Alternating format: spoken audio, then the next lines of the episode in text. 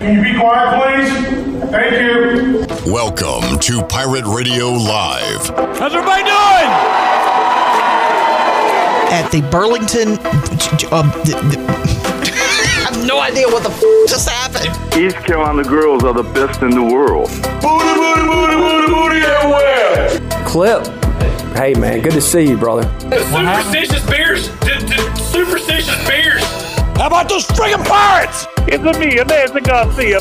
Go Pirate Radio!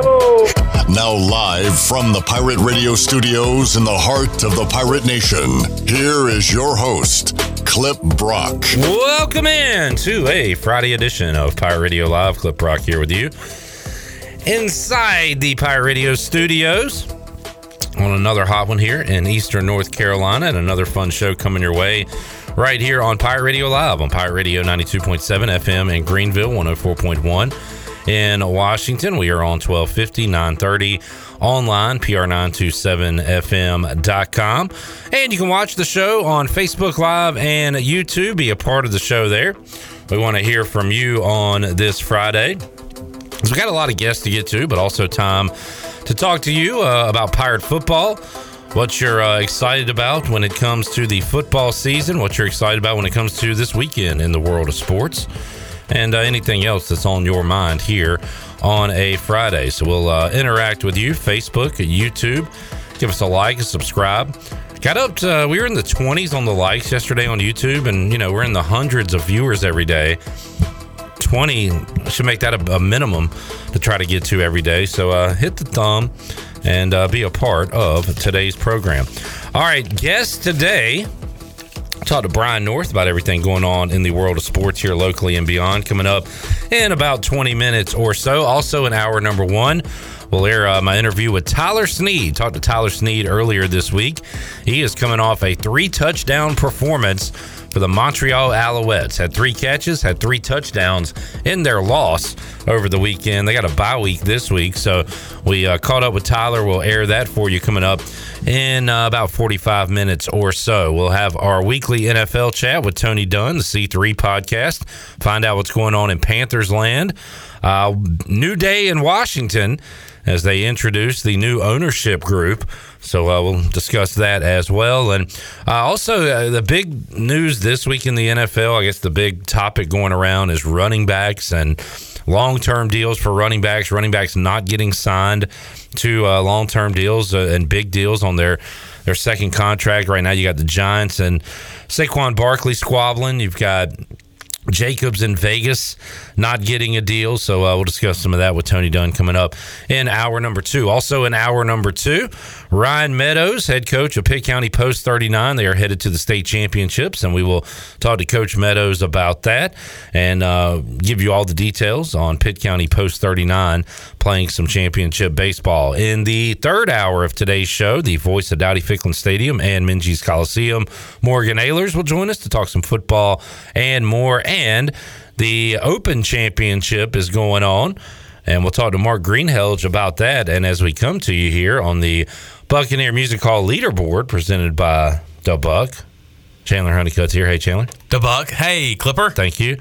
Uh, Brian Harman is in the lead at 10 under par. I don't know who that is, so I'll ask Mark Greenhelge coming up in hour number three. Tommy Fleetwood, five strokes back in second place right now.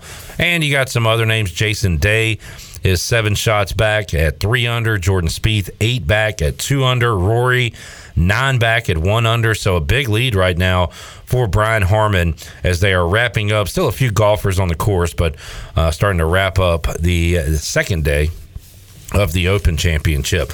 Uh, so we'll uh, have all that for you coming up. Mark Greenhouse joins us in hour three. Shirley Rhodes is here. Intern Connor's back. we'll talk to him in a moment. Intern Dan, aka Danny Beal, here on a Friday as well. And uh, brought it. Well, I have to talk to Danny too about his uh, the sandwiches he brings in. Uh, because he is getting his protein. Did he bring more? He, he had a, like a fat one today. He's Like- got two, he says. yeah, he had a, a big old sandwich uh, he brought in today. Micah Dennis uh, not here with us today, But making news. but making news and uh, and very uh, excited to tell you that Micah Dennis, uh, one of two women nominated for NCAA Woman of the Year from East Carolina. So that is awesome. We've gotten to know, know Micah here this past week as she's interning with us, but uh, it will be Micah Dennis and also Carson Parker, ECU women's soccer player, nominated for NCAA Woman of the Year. And I think what really spearheaded this was her name that sound win over Danny Beal yesterday on Pirate Radio. You could have been Male of the Year for NCAA, Danny, but you missed out. Sorry, buddy. Could have been Man of the Year, but Micah Dennis knocked him off on Name That Sound, and then here we are. But congratulations to Micah. Um, brings a. Uh, a pleasant attitude and a friendly smile to Pirate Radio. And she's uh, natural behind the mic, too. Yeah, she's very good. doing a very good job already, and she's just a week in. Congratulations uh, to her. All right. Um, Carson, what's up? Or Connor, sorry. Uh, Carson Parker, Woman of the Year. Connor, going for Intern of the Year, although took a step back the other day. I, I would say about four steps back. All But- I gotta say, but he's radio, back. The radio should fear me. Just be careful. just be careful. I'm being very careful. I'm learned my lesson. I um, all I gotta say is they should fear me. Like, I'm Watch glad, out. I'm glad to see you back. I was worried we weren't going to see you again. My Good. dad had a few choice words for me. He wasn't the proudest, um, which I can't really blame him. Not a proud dad moment. Yeah, I got that phone call at Lowe's and it was like, dude, did you get fired? I was like, I don't Yeah. even know. I guess you could say that. I feel like it's the. I thought you uh, fired yourself. Like we didn't have uh any suspensions for you. We just didn't see you for a I got few days. sad. Yeah. I was really sad. I was like, am I? Is this canceled? Am I canceled? You, you might have just got canceled. Oh, canceled. you got canceled. it happens that fast, you know. It does. Can't. Hey, cancel culture. It's quick. It moves quick, and it hits you like a truck. I, I feel like this is an FBI situation. Like I feel like there's a van uh, across the street in the Five Points Plaza uh, with guys in a van, and they've got their headphones on and they're monitor- monitoring this program, just waiting for you to. Oh, I'm slip wired. One, I'm yeah, wired. You're bugged.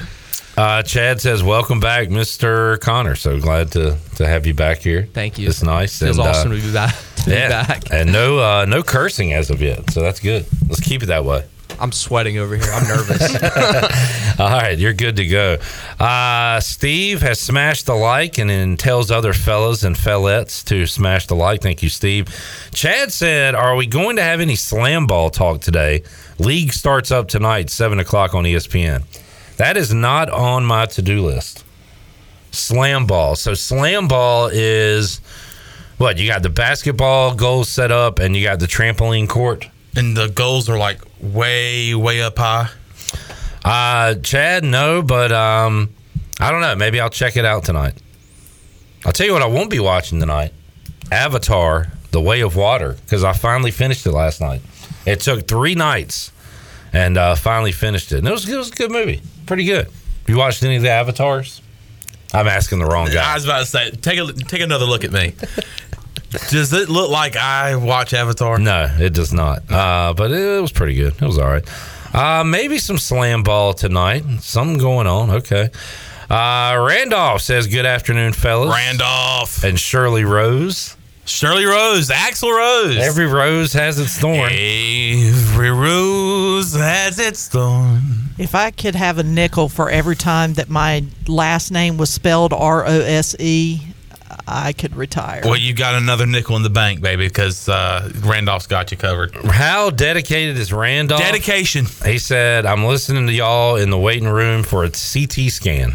Now, you know, there's many people out there that before they are like, if they're waiting to get a CT scan, their last worry is about sports talk radio or digital broadcasting. They're just worried about, hey, what what is what kind of result am I going to get after this CT scan? He is so dedicated to this program, to this station, to us that he is listening to us before getting a CT scan. So shout out to Randolph. And uh, great respect to you. Great respect. Randolph, and great respect to Mike Schwartz and the ECU basketball team. You see, they were out on the baseball diamond today? I did. I think it was more of the softball diamond. Oh, is that what it was? Yeah. Now, sometimes still photos are misleading. Like uh, you see a, a player and their team is down 45 to nothing, and there's a picture of him smiling. He may have been frowning upset the entire game, And in that one moment, Was Derek Anderson on their team? right, like kind of a Derek Anderson moment where you catch him smiling when your team's getting killed. But it doesn't always tell the full story. And I bring that up because there was a picture of RJ Felton holding a baseball bat, and there's like three inches of space in between his hands. Man, and and maybe that's not how he holds a bat and swings a, a bat, but in that picture, it looked like it was. hey, when we tell you to choke up, we mean with both hands, RJ, not with one. Uh, did you see that photo? I didn't. Let me see if I can. I did see some quick. photos, but I must have like looked over that one. Uh, but that made it look like Oh yeah, he's about to go to town. he just looks like he's about to. He's take about it, to go yards. swing it as hard as he can. Now with those arms, I was about he probably say. could, but that is not the ideal uh, way to hold your bat. So maybe we could get Danny out Oh, there. To, mercy. to- you seeing it, Shirley? yes, softball that Shirley, is- don't look at that. Oh no, Yeah. that is not how you hold a bat. Son. Now that is before the stance. Maybe when he takes the bat Right, up, maybe it's- it- it's yeah, deceiving. Yeah. Or maybe his it favorite. could be. It, he could be, you know, in mid practice swing. Maybe he's trying to decide should I choke up or should I not? Maybe he's gonna lay down a bunt. Ooh, a little oh, slap Oh, bunt. a maybe little slap may, bunt. maybe it was yeah, just before he slid his arm, uh, his hand up to get behind the barrel. Maybe he's a Kevin Youkilis fan and just holds it funny. I just, I don't know. you I know, still to you this never day know. never understood how Kevin Youkilis could hit the way he held that bat. It's a still photo, so you cannot get everything, all the information, everything you need out of a still shot. So, and again, I'm not going to tell RJ Felton how to swing a bat. I'm not going to tell that man anything. I'm just trying. Hey, Danny, come and look at this picture and tell me what Let's Coach get- Schwartz's pitch is. What he's what is he looking at there? Is he looking to throw? Uh, like a, a slider or what what what kind of pitch do you think that grip Danny. is uh It looks like a slider, but I mean, his hands aren't big enough to grip the softball. No disrespect. I did talk to him yesterday on the track, and we need to uh, get him for some BP, but I don't know. He does have some sort of fastball, but his grip. too Yeah. He's got a couple of. Uh, He's got the great respect like grip. Fastball, potentially slider. He's about to throw a great respect. Danny, any thoughts on? Uh, did you see the RJ picture? Any thoughts on his batting? Uh, the way he's got his hands there. What do you think? That is a bold strategy, keeping your hands that far away from each other. Um, I don't really. I mean, it's, it's quite the stance he's got going. I mean, one would think that you know maybe hey maybe it works for him. You I never bet he still different- could hit it out of the park. Different folks, you never know. Yeah. All right. Good breakdown from uh, from Danny Beal and softball Shirley, looking at the uh, Pirates on the the softball diamond today. I would like to see additional pic- uh, pictures of other players uh, and how their batting stances looked. Yeah, I need some video. Yeah, we definitely need video. But you know, you know what we're seeing in those pictures? We're seeing them one playing softball. We're seeing a bunch of basketball players playing softball. We see a lot of basketball players smiling, having fun, but we see chemistry being built That's right, Chandler. on the softball diamond. Well said, sir. Very well said. Steve says he's listening to us from the grave. Thank you, Steve. Eric's listening to us from Guantanamo Bay. Thank you, Eric. Eric also said, Dang, Danny, much disrespect. Great disrespect to Coach Schwartz and his tiny hands. He didn't say that. See, this is what happens. Great disrespect. Great disrespect to your tiny hands basketball coach. He didn't say that, Eric. Don't take his words out of context. This is how they get you. They got, you know, got Connor last week. They're going to get Danny today. They're coming for everybody, man. They're coming for everybody. So just be careful.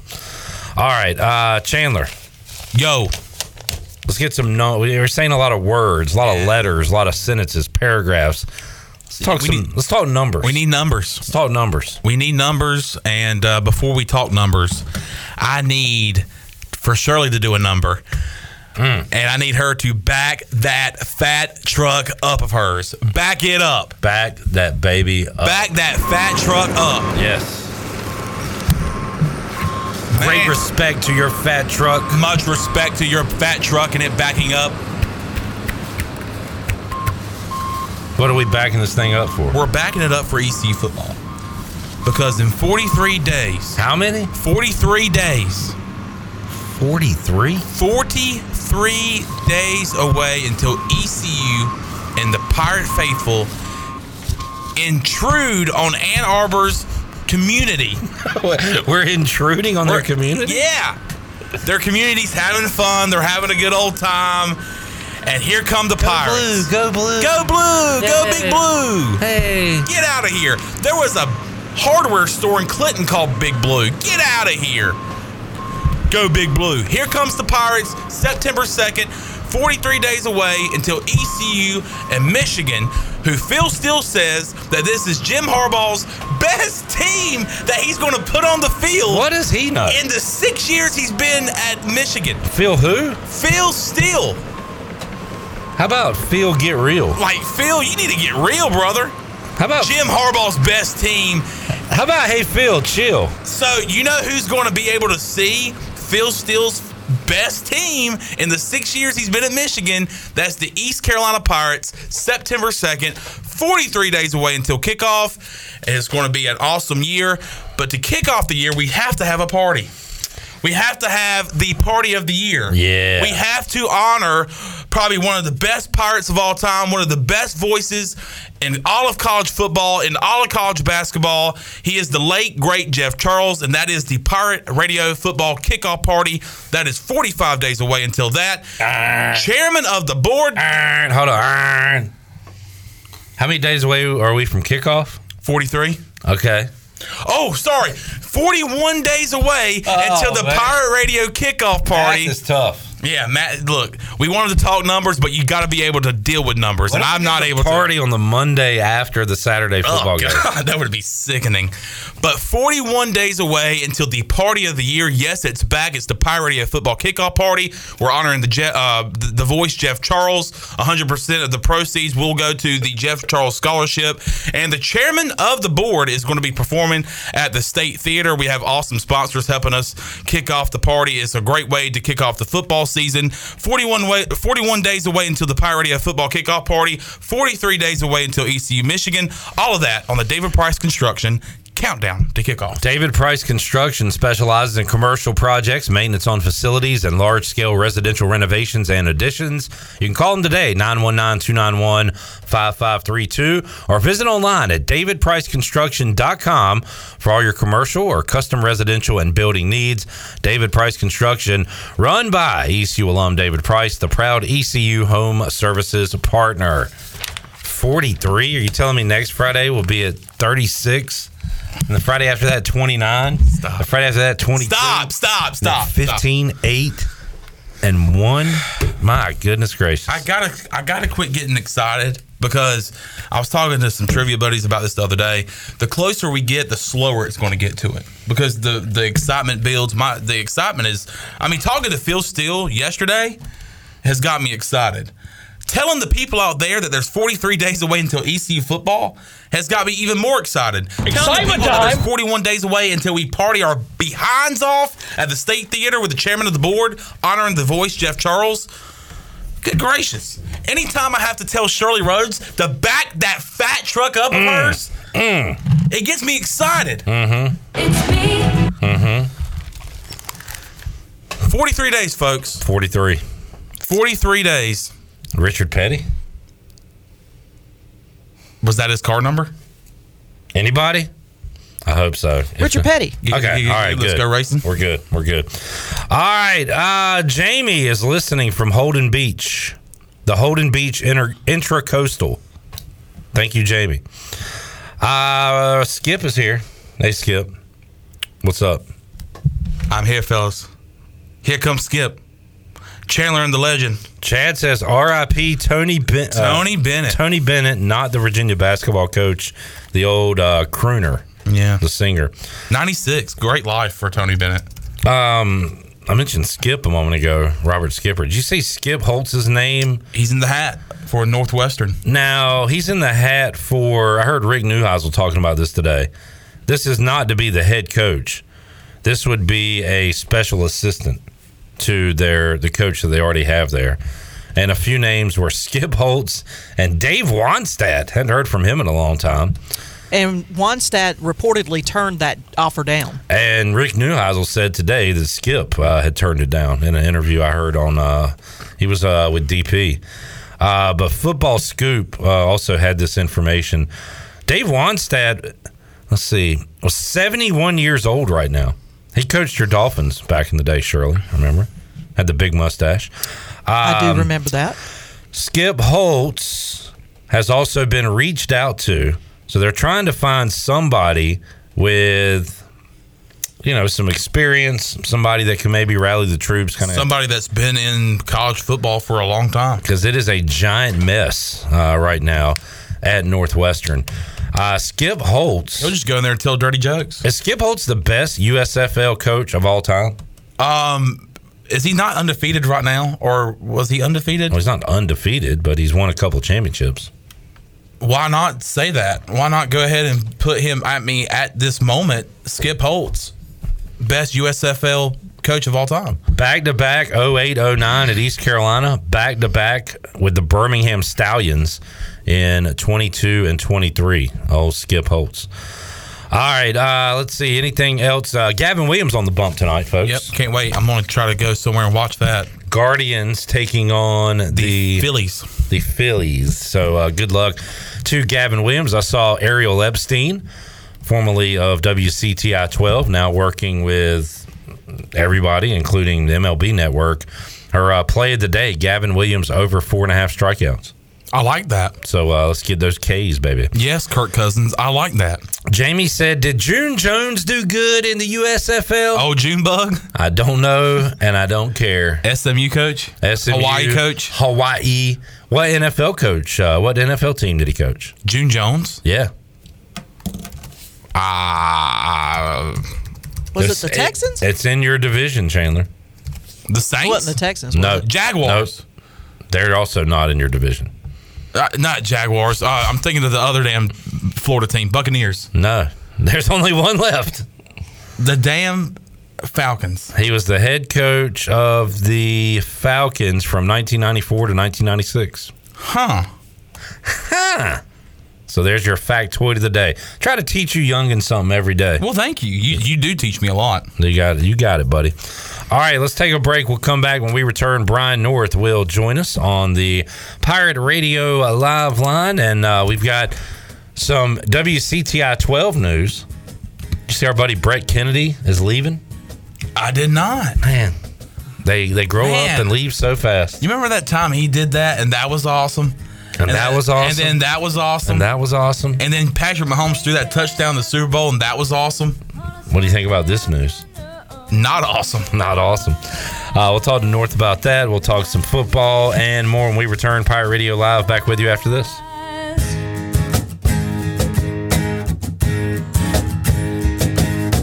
feeling like a hand in rusted chains.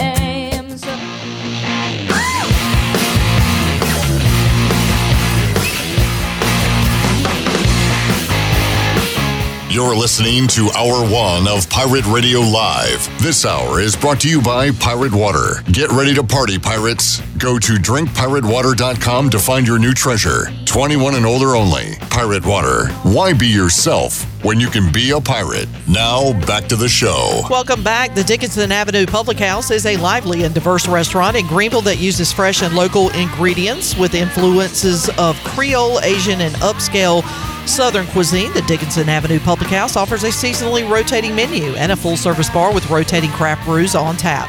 Come to the intersection of 8th and Dickinson and enjoy dollar oysters Tuesday through Thursday from 5:30 to 7. For more details, check out dapphousenc.com. Now let's head back in to PRL. Here is Clip Brock. Back with you, Pirate Radio Live. Shirley, I just got a new uh, ditty sent to me by Coach Udon Cheek, Oh, nice. the uh, the artist of you know my heart is purple and gold, among others. I'm a pirate down to All the way my down to my soul. So I'm gonna have to uh, to get this to you. We'll, uh, we'll play it on the air, but Nice. Coach uh, Cheek, I'll have to get him on the show and uh, talk some ECU athletics and some music with him sometime soon. But uh, good to correspond with him on this Friday, and uh, all of you out there as well, including Pike, who has given us a like. Says we need to get the likes up. I agree, Pike. Let's get them up. Speaking of you, Don Cheek, track and field, there might be a special guest out at uh, AJ McMurphy's next week. Speaking of Udon Cheek track and field, there might be a special guest at AJ McMurphy's next week. Would you like to share any other Anything else? No, Kurt Kraft might be here. Why is that? Um, his son-in-law said he was going to try to get him out. Oh yeah, so it's uh, Kurt Kraft's son-in-law is a regular now at Sports Trivia. If, if okay, if if he can get out there, I might have a few track and field questions, just in case he shows up for next Wednesday night. That'd be cool. Robert Matthews says, "Hello, my Pirate Radio compadres. Hello, Robert. Hey, Robert. You cutting grass on this hot Friday? Stay hydrated, buddy. It's hot. All right, as we welcome on our next guest, Eric says, "Clip, we need a new, we need a weekly segment with Brian North called Due North. He could give us his latest dad hacks and dad advice. Not bad. Brian North joins us today on the Pirate Radio Live line. Hello, Brian. You uh, you got any dad hacks or dad advice for us today? Yeah, take your vacation without your kids. You get a lot more done. All right, there's the. this may not be the advice you're thinking of, folks, but North is going to have some tips and tricks for you, including leave the kids at home. Yep. All right. Do everything without your kids. yeah, well, not everything, but you know, I had to take a little trip up to the farm to help moms out, and uh, did it without the kids. Man, I've been able to get so much more done without having to yell at somebody every five seconds. That's right. You're uh, you're in. Are you joining us from New York right now? I am in the uh, great upstate, the Cham- the uh, uh, uh, Valley, uh, the Champlain Valley. Yes, that's where I am. All right. Well, uh, yeah, appreciate you uh, joining us today. And Brian, I saw some uh, saw a tweet today from Brett Kennedy that appears uh, he will be leaving WCTI 12 soon. Who? Oh, okay. Wow. exactly. Next man up, or woman. Man up. Yep. He's not on scholarship anymore. Next one up. Transfer portal. Did you D on him? Did you coach prime him and say, Brett, you're not getting it done? We're going to bring in somebody else? Uh, we just, you know, we let him know what the transfer portal was all about, and if he might want to consider. it. no, no, he found a pretty good job It's more in line with uh, where he wants to live in the country. I don't know if he's released all the information. No, he hasn't. So, well, yeah. But, but yeah, no, his contract had been up, and, they, and we thought he was going to sign an extension. And you know how life is; timing is everything. And right as he was about to sign that contract extension, he got a job offer at a place uh, a little closer to where he wants to be, and and so it's uh, just good timing for him, bad timing for us because we're getting ready to start football. And man, yeah, it seems like this happens quite a bit, right? Is it just when the the contracts are signed? This isn't the first time I've talked to either you or, or another TV sports guy in the area, and you're trying to bring somebody in just as high school and ECU football rolls around. Yeah, it's crazy. Yeah, sometimes when the contracts work. Sometimes it's just, you know, hiring people. The TV business can be slow. Uh, they do contract extensions, so things always get messed up. There's never a really good time. You know, maybe the best time's going into summer, but there's never really a good time to lose somebody when you're trying to keep a consistent product going. But, you know, Brett's been a good, loyal uh, employee for, gosh, close to four years now and, and has done a good job for us. But, um, you know, it is what it is. It's, it's a stepping stone job for a lot of people. And uh, if this is not where they want to be, we always try to get the most out of them and then wish them good luck and, and hope their next endeavor is even better for them and we've trained them the right way. Brian, uh, another former WCTI employee, Chris Hemeyer, the voice of the Campbell Fighting Camels, uh, apparently may have been in the running uh, to be the next voice of the ECU Pirates. But Chris uh, will keep his great job that he has in Buies Creek, and Chris Edwards is going to be the man to uh, fill the unfillable shoes uh, of Jeff Charles and be the next voice of the Pirates. Are you uh, familiar with Chris's work at all? Yeah, yeah, just through Duke baseball and, and seeing him on on the uh, the World Wide Web and stuff, and and he's an ECU grad, and you know it's a good fit. I just am a little more partial to Chris Hemeyer, and as Chris uh, sent me a text yesterday saying his dream of living in Ayden and having our kids play together, and his twin sons marrying my daughters, uh, that is uh, off the off the plan right now because he will be staying in the greater Buies Creek area. All right, there you go. So uh, yeah, Chris will, and uh, man, he's carved out uh, quite a gig for himself there uh, in Buies Creek. But excited uh, about Chris Edwards and uh, welcoming him. I say welcoming, welcome him back. As you said, he is an ECU grad and seems really fired up. You want somebody to to really want the job and I guess not use it as a stepping stone, Brian. And it feels like Chris is one of those guys that, uh, you know, he heck, he might plan to, to be the voice uh, until, you know, he's done calling games. So He understands the culture. He understands the history. He understands all those things. So no, I think it's a great choice. And like I said, I'm just partial to, to Hemeyer. Yeah. But Chris uh, Hemeyer told me, look, he was in a win-win situation. He was he was a going to be great if he got to ECU, but it's great where he is. So there's no hard feelings with him. Is uh, and I think uh, the other Chris will be a perfect fit, and just because it's different, right? You've got to know. Even Jeff Charles came into this environment. Now you've got a guy who knows the environment before he even gets here, and so uh, even though he'll never be the voice, and, and the voice cannot be replaced, he's a new voice and a new start, and, and it's always good to ha- to try to replace a legend with at least having a knowledge of what you're getting yourself into. And so I think he'll do a really good job. No doubt. Brian North joining us here on the Pirate Radio Live line. Robert Matthews checking us out on Facebook says, Clip, I read the new Washington owner could change the name again. We could have another name change uh, with the Washington football team. They are currently the Commanders, which is a boring like what what is a commander in this context? I, I, still don't even understand it. We don't even have a logo. We just have a no. a burgundy W as our logo. So um, yeah, a lot of things to fix there. It could be a new name, but a uh, new ownership group introduced today, Brian. And uh, again, I, I, say this like it, it doesn't guarantee anything it, it, does remove a giant black cloud that's been over the heads of the franchise and the Washington fans for decades now. Uh, doesn't guarantee success, but is a, a, nice breath of fresh air to have some uh, some new ownership and some old, you know, with Joe Gibbs being a part of it, gives it a little credibility. You know, Magic Johnson, I don't know how much credibility that gives you, but he's won uh, as an executive and right. on the court. So at least they bring some winning, uh, you know, to the franchise and, and and positivity. I mean, yeah. this program's been surrounded by such negativity with Dan Snyder and and uh, just short of saying evilness, but you know, just bad mojo around it, just because he was just not a very good human being. It seems like, and so now you've got some people who are interested in returning the franchise to to maybe higher moral ground. That's always interesting to say that when you're dealing with people with lots of money and they live a different life. But, yeah. Uh, it'll be interesting to see how they can change the culture and, and get those hardcore fan base. I'm telling you, there's fans who left just because of Daniel Snyder. You can easily get them to jump right back on that bandwagon. And, and if you just start doing things the right way, listening to the fans, engaging them, and just not being just a horrible human being. I am with you there, and it would be nice uh, not to be the laughing stock. I mean, it is not cool to be a Washington fan. I don't know how many kids out there. I thought it was going to turn around uh, Robert Griffin III, 2012. He's rookie of the year. Win the division. They're they're kind of cool to, to root for, and that all uh, ended when you know he got hurt in the playoff game against the Seahawks. Yep. Got hurt again the next year, and uh, and we were just the old uh, punching bag, laughing stock once again. So there is an entire generation, uh, Brian, of there are people who had parents that were Washington fans that want nothing to do with them for a lot of reasons, and uh, a main one was Dan Snyder. So you're right. Uh, hopefully, we can get some of those back. And with and with Ron Rivera there, who's uh, pretty much uh, we consider a good human being, and then Sam Howell, you know, your quarterback who's generally pretty well liked and seems like a good person. I mean, you've got people in place. Now you just get to, get the winning going, and, and winning uh, cures everything. Uh, Ruffin McNeill, uh, cliff note here, uh, credit. Uh, it's a great deodorant, right? So uh, if you can get that program winning again, that'll solve a lot of the issues. I think you broke uh, broke out a little bit. What was the line you used?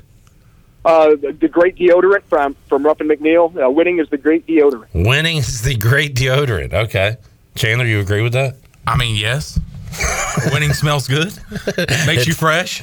It doesn't make you stink. All right. I like it. Winning is the great deodorant. Brian North joining us here on the Pirate Radio Live line and Coach Houston and company trying to smell good this season. We talked to Phil Steele yesterday on the show. Brian, I guess the good news, bad news. Bad news, he's got East Carolina kind of middle of the road in the American. And I guess the good news is he does have them returning to a, a bowl game and getting six or seven wins. Uh, is that good or bad? Uh, that depends on your perspective as a Pirate fan, as a donor, as a season ticket holder. You would hope year five uh, of a coaching staff you could mm-hmm. be ready to win eight to ten games, but in the real world and the reality, uh, you are losing a ton offensively. So I don't know. I, right now, me personally, if you could give me six wins, I would take it. I know some people uh, disagree with that out there, but uh, either way, you're going to have to play the season out. So we'll see. Well, look, you've got a, a, different conference, right? You've taken out some of the heavyweights of the conference with Houston and UCF and Cincinnati are no longer there. So now, who is it that they have them having to, to leapfrog? Who, who do they have in, at the top of the conference now that that they think that ECU can overtake. The team that did it last year in Tulane, Memphis, SMU, and then a couple of newcomers, UTSA and FAU would be the answer to that question. And FAU, Tom, uh, Phil Steele made a note to say Tom Herman loves uh, what he inherited there at FAU. So you've got you know a few holdovers and a couple of newcomers that East Carolina might be uh, trying to catch. All right, does any of those teams really scare you? I mean, maybe Tulane, No. if depending on what. And Tulane doesn't scare me either. No, Right, right. So I mean, so everybody's basing this off. but who are we scaring? Well, Well, I see. I, I will. I will offer that if they figure out the quarterback situation, which is a huge if, right? If, yeah. Based on losing Holton Ahlers, right?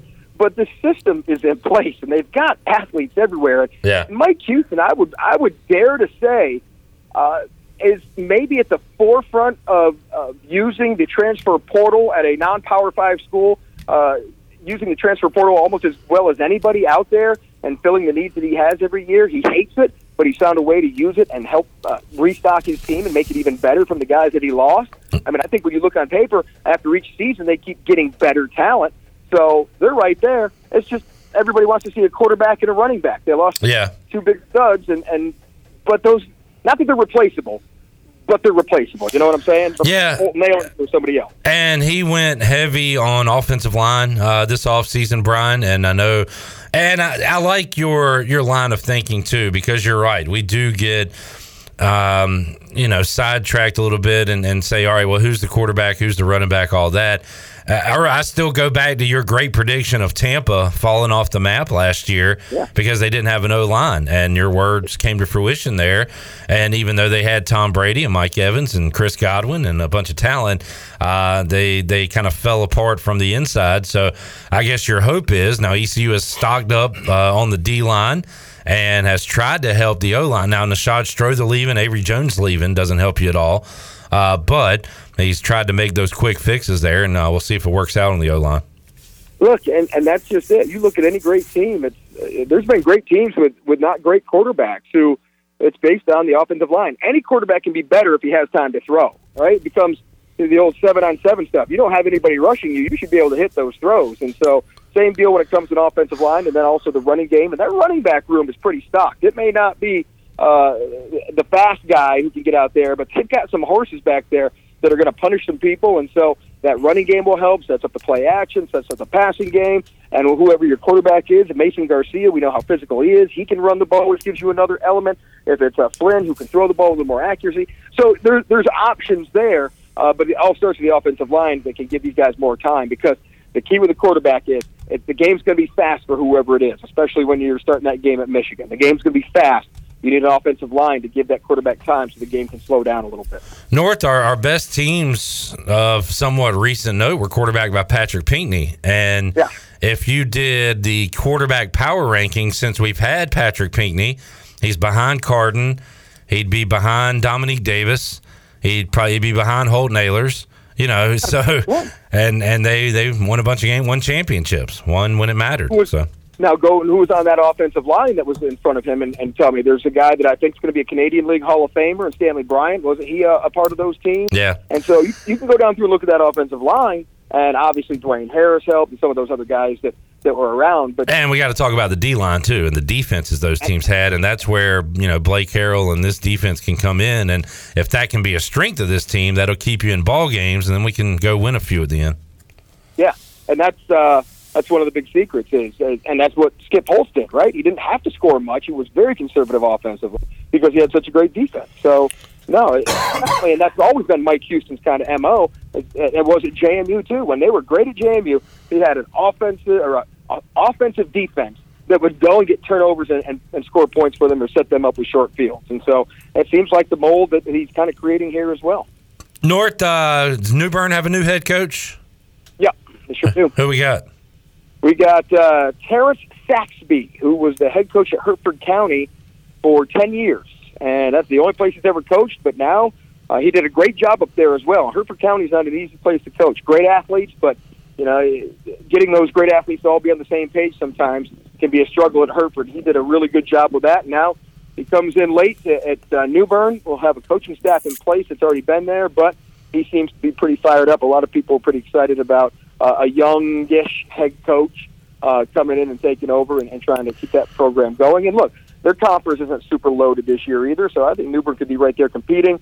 This is going to be one of those things that we're going to learn about Terrence Daxby and his style as the season goes on. We're not going to know from the first couple of games. We're going to see his influence by about week seven or eight. Looking forward to talking high school football with North coming up very soon. Uh, enjoy your time up there at the homestead, Brian, and uh, we'll talk to you when you get back in Eastern North Carolina. All right, Clipper, sounds good. Appreciate it, brother. Thank you, man. There is Brian North joining us on a Friday edition of Pirate Radio Live. We'll take a break, come back when we return. My conversation with former EC wide receiver Tyler Snead had a huge game for the Alouettes last week in the CFL. We'll talk about that and more when we return Pirate Radio Live after this.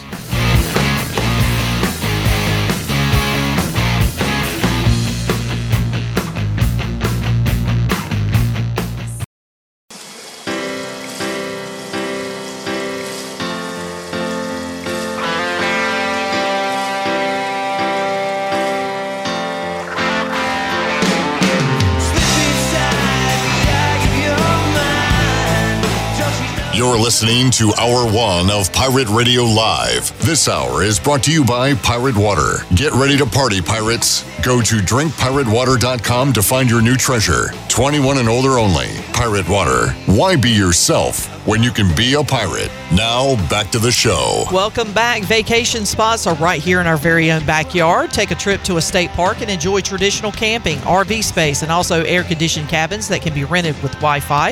If you're by a lake, be sure to check out the opportunities to rent a canoe or kayak and get out on the water.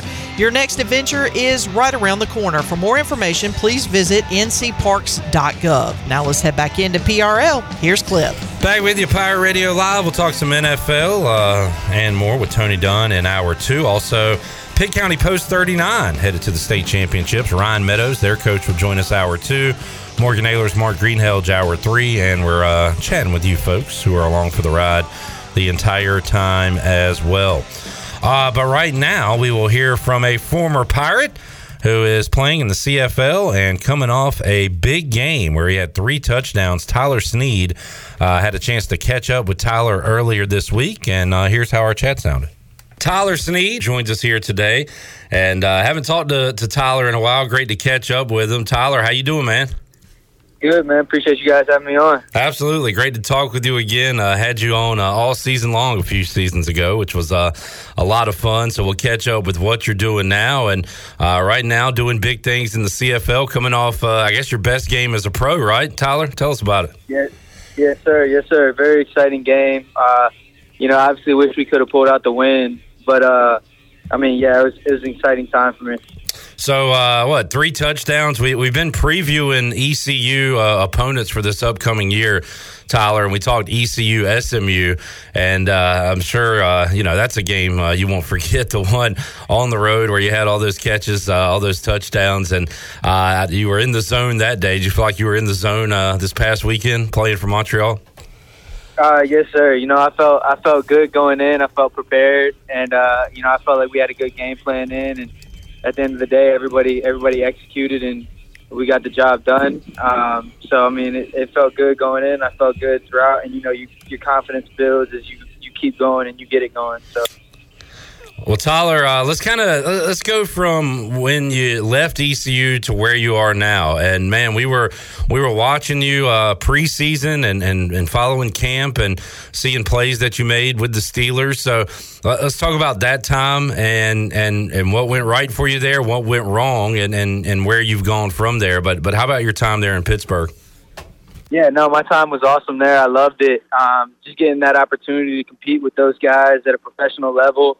Um, and you know, I got to make a bunch of friends um, while I was doing it. But yeah, no, I felt like I, I did good in Pittsburgh. I, I put a lot of good stuff on tape. Uh, unfortunately, whenever they let me go, no other team uh, picked me up or anything. So I was still working out, uh, just back at the house, uh, just trying to figure it all out. And I got a call from uh, Montreal, and they sent sent a contract over. They wanted to sign me, and so I ended up doing that. Uh, I had to wait a while until I came up here because their season uh, they, they started their camp in May, and then they start a little bit earlier than everybody else. So um, I had to wait a little bit. I was still working out, and then you know the time came. I went up here uh, for camp, and here we are now. Every week, Tyler, uh, we talk to ECU Hall of Fame quarterback Marcus Crandall, who uh, won uh, was a Grey Cup champion up there, and there's a lot of Pirates who have had success north of the border. So, how uh, how often do you run into to the to Pirate guys up there, or rather on the field, on coaching staffs, or or how much do you hear about East Carolina up there in the league? Yeah, no, I, I hear a good amount. There's a quarterback Dominique Davis. He plays for the BC Lions. Yeah, uh, but he was he was in Montreal uh, last year, a couple years ago. So I got we played them uh, two weeks ago. I got to I got to talk with him. Cool. Then um, DB DaShaun Amos. Uh, uh, he played Toronto for Toronto, so I just got to play against him. Uh, and that was pretty cool. You know, everybody loves ECU. Everybody's always a pirate at heart. So it's good to see everybody and, and, get a chance to compete against those guys. Yeah, famous Amos, a uh, Grey Cup champion as well, and now Tyler trying to win one uh, with Montreal. How about uh, and Montreal? I believe, and look, I've never been there, Tyler. You can tell uh, tell me more than I can tell you about it. Uh, a lot of what French speaking, French Canadians up there. So, is there any uh, you know different cultures up there? You got to get used to living up there. Yeah, no, it's a little it's a little different and you know, it is French a French speaking uh, spot in, in in Canada, but most of them speak English too. So it's not, you know, it's not too bad. Like I can I, I can speak English to people and they'll understand and they'll speak it back. But I've been trying to touch up on a little bit of my French. Okay. Uh, just yeah, I know I know a little bit. I got Duolingo, a little app on my phone. trying to learn a little bit every day. Um, but yeah, it's it's just awesome to get to experience something so different. Um, and it's really really nice out here too. So I've enjoyed it. I've enjoyed my time here. So uh, on the bye week this week, right? So uh, what, what do you got going on this week? What are you doing day to day? As uh, you got a weekend off?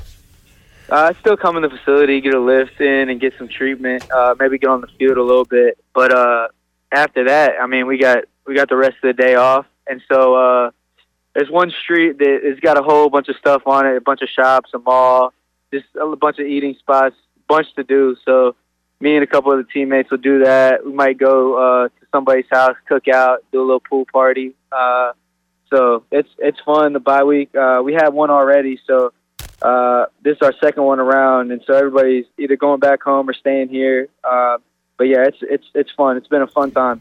How comparable are the facilities and, and training and practice areas uh, there in the CFL with, with your particular team, Montreal, compared to say uh, when you were with the with the Steelers in preseason? How, how do those compare? Uh, they, they still got a good facility and everything. It's got everything you need. Uh, you know, hot cold tub, weight room, sauna, all that good stuff. So, you know, I, I've enjoyed it. It's got everything I need down here, practice field, everything. Tyler Snead joining us today, and uh, and man, it's great to, to catch up with you, Tyler. And uh, let's go back to uh, your time at ECU, and, and I want to ask you know you left when you had the opportunity to return.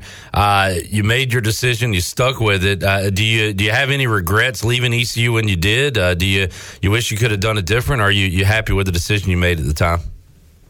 No, so I, I'm happy with the decision I made. Uh, you know, I, when I when I was making the decision, I said I'm I'm not going to look back, and I'm going to commit 100% either one way or the other. And uh, I feel like I've done that so far, and I don't have any regrets because the experiences and the stuff I've learned and the the places I, I got to go because of that. Um, I've enjoyed it, and I've learned a lot from doing that. And so, um, you know, I'm at peace with my decision to do that, but obviously you miss you miss the guys and you miss coaches and practicing out there. I mean, ECU will always be my home and you know always be what what made me what I am.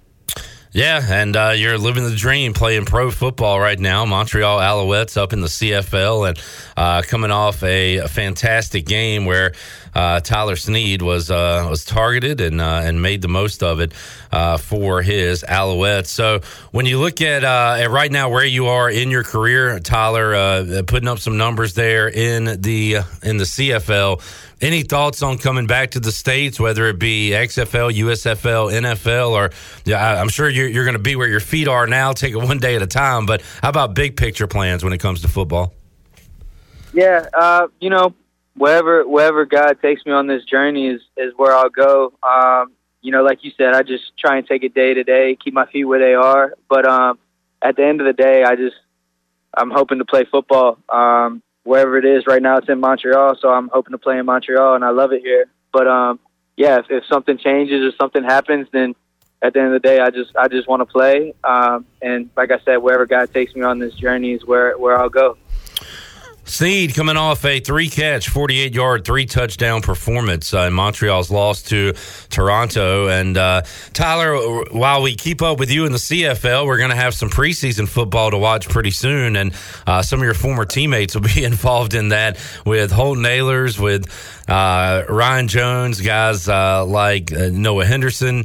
Um, so you got play, Keaton Mitchell uh, in Baltimore, and I know you didn't get a chance to play with Isaiah Winstead. He came in, had a good year uh, here at ECU, but a lot of Pirates uh, trying to make it to the league, kind of in a similar spot to where you were a couple years ago, and uh, it's cool to see all those guys uh, getting their pro football chance. No doubt, those guys are all going to kill it too. I know them. I know how they prepare and how they they practice and go out there every day. So I got the most confidence in the world for them, and I know they're gonna they're gonna show up and ball out. Tyler, uh, if we turn on one of your games now, you know, will you look any different? I don't know if you're uh, if you're going to get any taller. You are what you are there, but stronger, faster. You know, is it uh, a similar Tyler Snead that we saw playing here at ECU? If we turn on your tape now, I, I think so. I gained uh, I gained a little weight. I got a little bit a little bit bigger uh, than what I was back at ECU, which is a good thing. Um, so I'm just trying to maintain that. But yeah, other than that, same game, same same type of player. Good deal. Talking to Tyler Snead, he joins us here. How about the uh, the cuisine there? I'm sure it's all uh, it's Americanized, and you can find your your American foods. But uh, any different cuisine up there in uh, Montreal that you're used to around North Carolina? Oh, yeah, they got a they got a bunch of different uh, stuff up here, but the the craziest one to me is they have a dish called uh, poutine, and I don't know if you ever heard of it, but it's it's fries, yeah, and it's gravy and cheese curds on top, and the gravy is supposed to melt the cheese curds into the fries. It's a, it's a real good dish, but uh, they got a whole bunch of things like you can you can add chicken to it, you can add beef, anything you want. So that's like their famous dish up here, and I love it. It's so good. Uh, so I've, I've tried it a couple places, um, and they got a bunch of cool spots up here. But uh, yeah, it's it's it's nice to see a McDonald's or a Burger King on the corner every once in a while, uh, just to make me feel back at home and whatnot. But it's the food is very good up here. That's awesome, and uh, I have indeed heard of poutine. Never uh, tried it myself, but that would certainly be right up my alley, uh, no doubt. Oh, yeah. Tyler Snead joining us. So, uh, Tyler, how about the rest of the season? You guys are what two and three uh, right now, so uh, still got a ways to go, but looking to pick up, pick up some more Ws when you guys return off the bye week, right? Yes, sir, no doubt. And uh, you know, I think think we played good ball. We just got to fix a couple things here and there. But um, yeah, I think I mean I like where we're at right now as a team, and I think uh, you know it's a long season. It's still early. I think I think we'll be good. Tyler Snead joining us. Snead, great to catch up with you, man, and uh, keep up the good work. We'll be watching you here and uh, rooting you on in Greenville, North Carolina. But uh, we wish you the best, man. We'll keep in touch and uh, talk to you again down the road. Yes, sir. Thank you. Appreciate you guys having me. Good to catch up with Tyler Snead, former ECU wide receiver, now catching touchdowns for the Montreal Alouettes. We will take a break, come back, hour two, Pirate Radio Live. We'll talk NFL, Panthers, and more with Tony Dunn from the C3 podcast. Also, at the end of hour number two, catch up with Ryan Meadows, head coach of Pitt County Post 39, heading to the state championships. Got that and more on the way. Pirate Radio Live, back with you after this.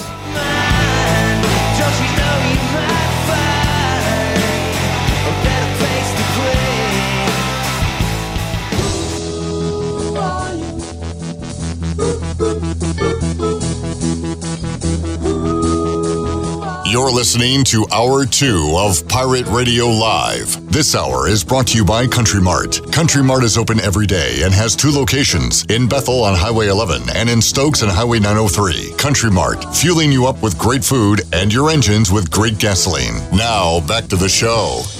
Welcome back. Christie's Euro Pub is the perfect place to relax, grab a bite, and enjoy a drink. Located in the heart of Greenville and just a few blocks from ECU's campus, Christie's offers lunch, dinner, and late night with live music every Sunday. You can come and have lunch Monday through Friday from 11 to 3 or Saturdays and Sundays from 11 to 4. For the latest information, check out Christie's on Facebook, Twitter, and Instagram. Uh, you can also go online at christieseuropub.com. Scratch cooking takes time, so relax and enjoy a pint today at Christie's Europub. Now let's head back into PRL. Here's Clip. All right, Shirley Rhodes. Got intern Connor here, intern Dan, aka Danny Beal, hanging out. And uh, some breaking news with Tony Dunn and Chandler Honeycutt, a couple of Panthers fans hanging out. From Adam Schefter, number one overall pick Bryce Young and the Panthers have reached an agreement on a four year, fully guaranteed $37.9 million contract. Tell him to bring. Tell him to bring me my money. Hey! All right, so there you go. Four year, fully guaranteed $37.9 milli. Which I think that's the case for every number one overall pick. The Is fully that guaranteed Yeah, one? yeah. So it's probably like something to do about the bonus schedules. You know, like the why is it taking so long for them to negotiate this? So I think sometimes it just has to be like on what league day do you get this bonus or something, and I guess you probably want them faster than later, so you can then invest that money in like enterprise in the stock market or something. Uh, important year for you know Washington's Chase Young to try to get a, a nice lengthy long term deal. I think we talked last week about Brian Burns uh, about to be due. I saw Tony Pollard's going to be franchised and probably uh, he's going to be a free agent and be able to sign a big deal in 24. How about other uh, Panthers, Tony? Who is this a big contract year for in 2023? Well, one is a guy that just got his citizenship, or Frankie Luvu. All right, so he is on a, I guess, a two-year prove it deal, or not even a prove it deal. Just kind of signed a deal. I think came from New York. He was had some association with Matt Rhule in the past, I believe, but then he's played really above his contract level. So I think he's going to be trying to get paid. This year is Jeremy Chinn's year um, second round pick, so you don't get the fifth round option. He's in the final year of his contract, but he's one of those guys too that's a difficult guy to pay. Much like a, you know, uh, Isaiah Simmons, you know, is like these multi-tool players where they're really good when they're on the field in so many ways, but they're not the best at their position sometimes. So they're not the greatest strong safety. They're not the greatest free safety. Yeah. There's multi Because when you pay them, uh, fans do it. I'm sure GMs do it too, where you kind of look at the best players of your position, what they're making, and saying, "Well, you're you're not on this caliber." Right. Uh, but if you're Chinn, you're saying, "Yeah, but this guy doesn't do all these other things I do." Exactly. So it makes it uh, makes it tough. So he's on it, and then I think um Derrick Brown will be looking at a fifth year option next year. And Terrace, this is a big year for Terrace Marshall Jr. Absolutely. You know, it's like, is he going to be a player in Is this league or not? Yeah, Just another guy, Exactly. or is he something? exactly. He showed promises last year, and I think he's going to have a chance this year to. Chandler? he's going have more opportunities. You can show promise, but can those players keep those promises? We shall we shall find out this year. Will he have an opportunity? Opportunity. I promise you, he will. See the third receiver. Too many promises. Don't make a Don't promise. make a promise you can't keep, son. Uh, You're right. Checks your body can't cash. I want to do it one day. I want you to, and I'll look at last year's. Um, let's see, Panthers. Is Chase Young? They didn't pick up his fifth year option. No, Okay, and they did the same with uh, Daron Payne, and he ended up being great. yeah, and and paying him. So still could happen. Um, what do you think the target share? Look, I feel like we've talked about this before, but have you thought about the numbers? So I'm looking it up now, Tony. I think this will give it to me, maybe. Uh, and I'm wrong. Uh, I want to see the targets from last year and what do you think it may look like this season For each individual receiver. for the receivers. Yes, here we go. All right. DJ Moore, 100. I think he'll crazy get zero. at. I think he'll get zero targets in Carolina this year. DJ Moore, 118. The next most was 47. Good Marshall. gracious. That is And crazy. then the next most was a player that only played four games. Christian McCaffrey. So obviously, it's going to be way more spread out with DJ Moore gone and bringing in what Sharp. what in the world? That- it's That nuts is- to look that is at. nuts. Do you not believe me? no, I do. I just gotta. There's a good talking point for you. Yeah. Yeah, C3 Panther podcast. Check it out. Uh, so DJ Chark. I mean, there's a lot of new guys. I mean, Adam, Adam Thielen. You've got uh, Laviska Shenault, who was on the team last year. So Marshall got 47 targets last year. Turned out to be the second most, believe it or not. Uh, 28 catches. How many does he get this year with those new additions and, and everything? Sixty. Okay. Wow, that that's just insane. Who's your starting tight end? Who does it matter with this case? Oh yeah, Hayden Hurst. Well, I mean, and he's going to get in the 40s, 50s. If I'm DJ Chark, I'm gonna just try to find an old DJ Moore jersey and wear it into every game Throw it planning DJ. meeting. And be like, uh, Throw me the ball. it has the magnet. Like they find DJ Moore's uh, jersey in the locker room, and they're like, "What's this thing?" And it's a magnet. And I don't know a lot about percentages. I'll look up another guy here soon. But 63 catches on 118 targets does not seem like not a the- good number. It's not the greatest. Yeah, It's not the So, greatest. You got to factor in a, a new quarterback throwing them the football as well. Thank goodness. So, those uh, passing numbers might look a little different. I think the one thing that we're going to, or what we're hoping when it comes to Bryce Young, is they've used the term point guard, like in describing the type of player he could be, or at least that's what David Tepper used. So a distributor. So I think what I'm really hoping to see in next year's stat line is you don't see something ridiculous like that, where Yeah. it's so weighted through one player, through DJ Moore in that case, or in years past through Christian McCaffrey. And if McCaffrey would have stayed, it would just been weighted on Moore's numbers go down, his numbers go up, and Right. everybody else stays. Yeah, the it's just bottom. been those two players. Yeah. Um, it's almost like you're playing NBA Jam, and you just got two players to play with. But the I'd like to. I mean, you know, I'm really hoping that you'll see guys that'll be like five. Every guy, you'll have three players, three receivers each game getting six catches, 70 yards, and then a touchdown distributed between three players instead of one guy just being force fed all day. And I just made a trade in my in one of my fantasy football leagues. I traded. I, I gave up uh, Stefon Diggs in this case, but I got Cooper Kupp in this trade. And th- you know, people are like, "Oh man, you know, they're going off of last year's numbers," but Kupp is all they have, and that's like all they do is they just say it's just going to be like those numbers, 118 targets for Cooper Kupp. So Matt, I feel like everybody has just said that he stinks It's now? over for Matt Stafford. I know they saying he's going to retire after this year. And and and I, we're saying the word "they" a lot. Like, who are they? The people I was talking to on the internet, exactly. my fantasy football league. Exactly. actually. No, yeah, that same same people as me. Different people, but same. Yeah. Um, and I I don't feel like Matt Stafford's done. He's going to sling it around. And I love. We were talking uh, the other night at Sports Trivia with somebody about this that. Drafting the number one guy, even on a bad offense, uh, later in the draft is not a bad idea. You got to get Kupp a lot earlier than later in the draft, but he is going to command a ton of targets. So They have nothing else, and you know maybe you're looking at a what was it when Blake Bortles was in Jacksonville? And it's just like they're going to throw the ball so much. And I, and you know we are clip we're, we've talked about the, this a lot in the past is how fantasy football is just so handcuffed to what happened last year. Yeah. You know, and that every ranking is just based on that. So you you know those guys had an injury last year, but they're a full season removed. And if they're healthy this year, you know, I mean, that doesn't mean he's going to have a triple crown year or something to that effect. But we always just go off of what happened last year. And you got to wonder, I mean, what is Odell going to look like? You know, in Baltimore, how are those targets? I know that we've kind of zigged and zagged on this conversation, but we're really just trying to talk about like workload in offenses. And it seems like this is the offenses that have guys that get the ball too much are generally not that great. If you think AKA Carolina Panthers. yeah, Christian McCaffrey in the past. Think Darren DJ Moore Yeah, uh, Darren Waller when it came to the Raiders at one point. Well, the top two target getters last year were Justin Jefferson and Davante Adams, and the Vikings were good, but not great. Right, their defense, stunk. and the Raiders were not even considered as good. Right, right. Um, so yeah, and, and you've got some other, you know, Tyreek Hill got a lot of targets. Miami was pretty good. Philly was really good, um, but there was a lot more guys ahead of Brown, AJ Brown, as far as targets go.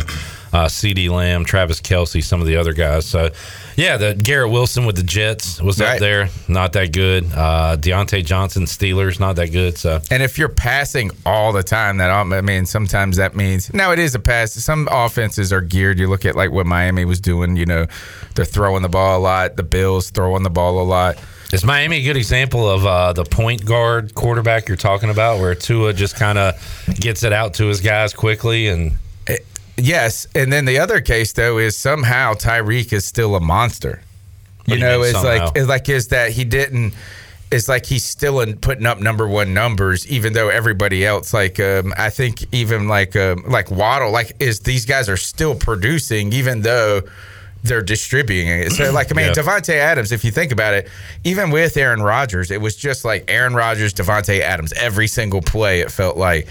But Tyreek, you thought, man, is he going to get washed out a little when you have all of this other talent around him? And it turns out, no, he still stands out. That's what I guess is kind of unique about him. All right, let's take a break. We'll come back. Uh, I'll talk a little bit about my commanders and uh, give you a few more Panthers notes. Tony uh, heading to training camp. When is that, Tony? Next week? Yeah, um, heading out Tuesday, but I'll have to kind of make a stop on the way. Wednesday through, I'll be there Wednesday through Sunday. All right, uh, we'll talk to you, I guess, on the phone next week. Definitely. Can we do that live from Panthers training camp? Awesome stuff. We'll set that up and have more for you here. Pirate Radio Live on a free beer Friday. Chandler, we got the Busch Light Peach. Mmm, delicious. Which you are a fan of. Ah, big fan. And we're giving away a case in hour number three. So stay tuned for that. More to go. PRL after this.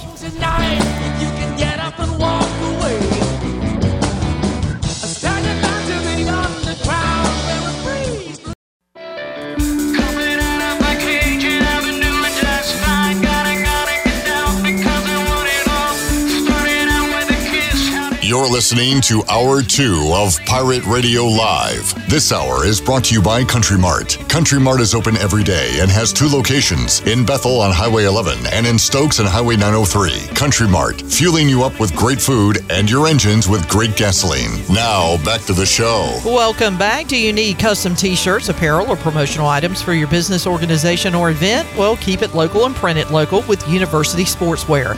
Contact them today at universitysportswearenc.com, the official sportswear provider of Pirate Radio. Now let's head back in to PRL. Here's Clip Brock. Alrighty, back with you here on a Friday edition of Pirate Radio Live Free Beer Friday edition. Got the Busch Light Peach coming your way. How about a case of them bad boys? In hour number three, we'll make you a winner. Got Shirley Rhodes here, the Chan Man, Tony Dunn, and uh, intern Dan, aka Danny Beal, handling the video portion right now. We're learning him a thing or two.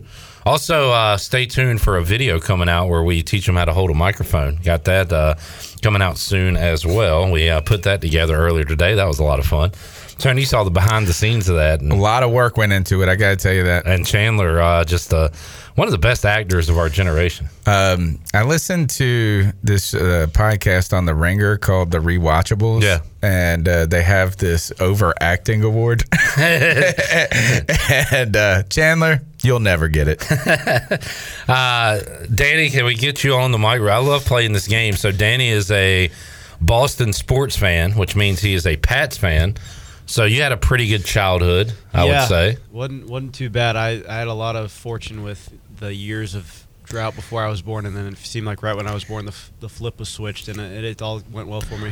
well, welcome back to crappiness now. How crazy is it, Tony, to see odds for the AFC East and have the Patriots at the bottom? It's like it's it's wild. In Foreign. fact, uh, what was it? It was Bel- uh, Belich- Belichick is like on the hot seat. I heard or something. So, all right. This is the second time this week I've heard that, and I've got to argue it every time I hear it. There's no chance he's on a hot seat. if if he gets fired, I will be astonished. The only way No. he, he stops coaching the Patriots is if he retires. I agree. No, like, and even Bob Kraft is like, has got to give him the benefit of the doubt. He would have to go 0 and 16, like He's three got. straight I years. mean, he's got to give up the GM position Give a up little something. bit. I don't even think so. He's just got so much pedigree, and the, and the, there have been so many moves over time where it's been like this makes zero sense to the public eye, and it ends up working out. And it's like- worked. It's because he's a genius. It's, Hell, it's he's a and because football they had. Tom Brady. Yeah, that works too. He, uh, dude, what if he just like he's gonna die out there? Like Yeah. it's gonna be one of those things. Is like you really can't fire him, but you really need him to retire. He's like, nope, I really would be not doing it. Bill, what's wrong? I'm dying. What? I've been dead for two years. It's Yeah. like weekend at Bernie's. You never noticed. I died week 17 of 2026. in, Bu- in Buffalo. I died when froze. Tom Brady left. I froze in Buffalo. All right. Uh, I like playing this game. Danny, would you rather have as your starting quarterback Mac Jones or Bryce Young? I don't know. That's t- they both have the Bama pedig- pedigree, which is good. They've both been under Saban. I would like to think that Mac has a bright future ahead of him. The past couple years have been very shaky, and I would like to credit that to This is a long yes or no Cra- uh, answer here. cr- cruddy offensive coaches. But He I- wants to say Bryce. but I, I want to say Bryce so bad, but it. you're I- not. He feels I, I feel bad, it. so I'm, I'm going to stick with Mac. I like Mac. Would you rather have Mac Jones or Daniel Jones? Mac Jones. Wow. Frumpy Jones versus Mac Jones. Boring Jones. Or Derek Carr. Mac Jones. All right. I I mean, Mac Jones or Patrick Mahomes. Yeah, Mac Jones. where can I get? How about Mac Jones or Tua? Tua's got like mashed potato brains right now, but I would still, I, I would probably say Tua. All right. Mac Jones or Kirk Cousins. Oh, that one, that one's tough. It's easy. Is Kirk it? Cousins, Is yeah. though? I, I guess I, you think Mac Jones is a lot better than I do, He's or will got be. a lot of. I mean, I, am probably And just a he- this guy doesn't like Kirk Cousins at all. Eh, that's not true, just but a Patriots truther. I have. I I understand. have faith. Hey, look, I, I appreciate that. At least you'll admit it. He likes Mac Jones more than Bill Belichick does. yeah, yeah. That's a good point. All right, Tony. Um, Washington uh, has new owners. I heard. Glorious day. Somebody. Uh, so this is Nicki Jhabvala on Twitter. Said I did the math. Uh, price paid for the team. 800 million price sold deal. 6.05 billion say snyder did pretty good there 24 years one month 25 days 386 games the regular season record was 164 220 and 2 for a winning percentage of .427 there were 10 coaches six playoff berths four division titles by the way the, the best record they had in those division titles was 10 and 6 Can you read this?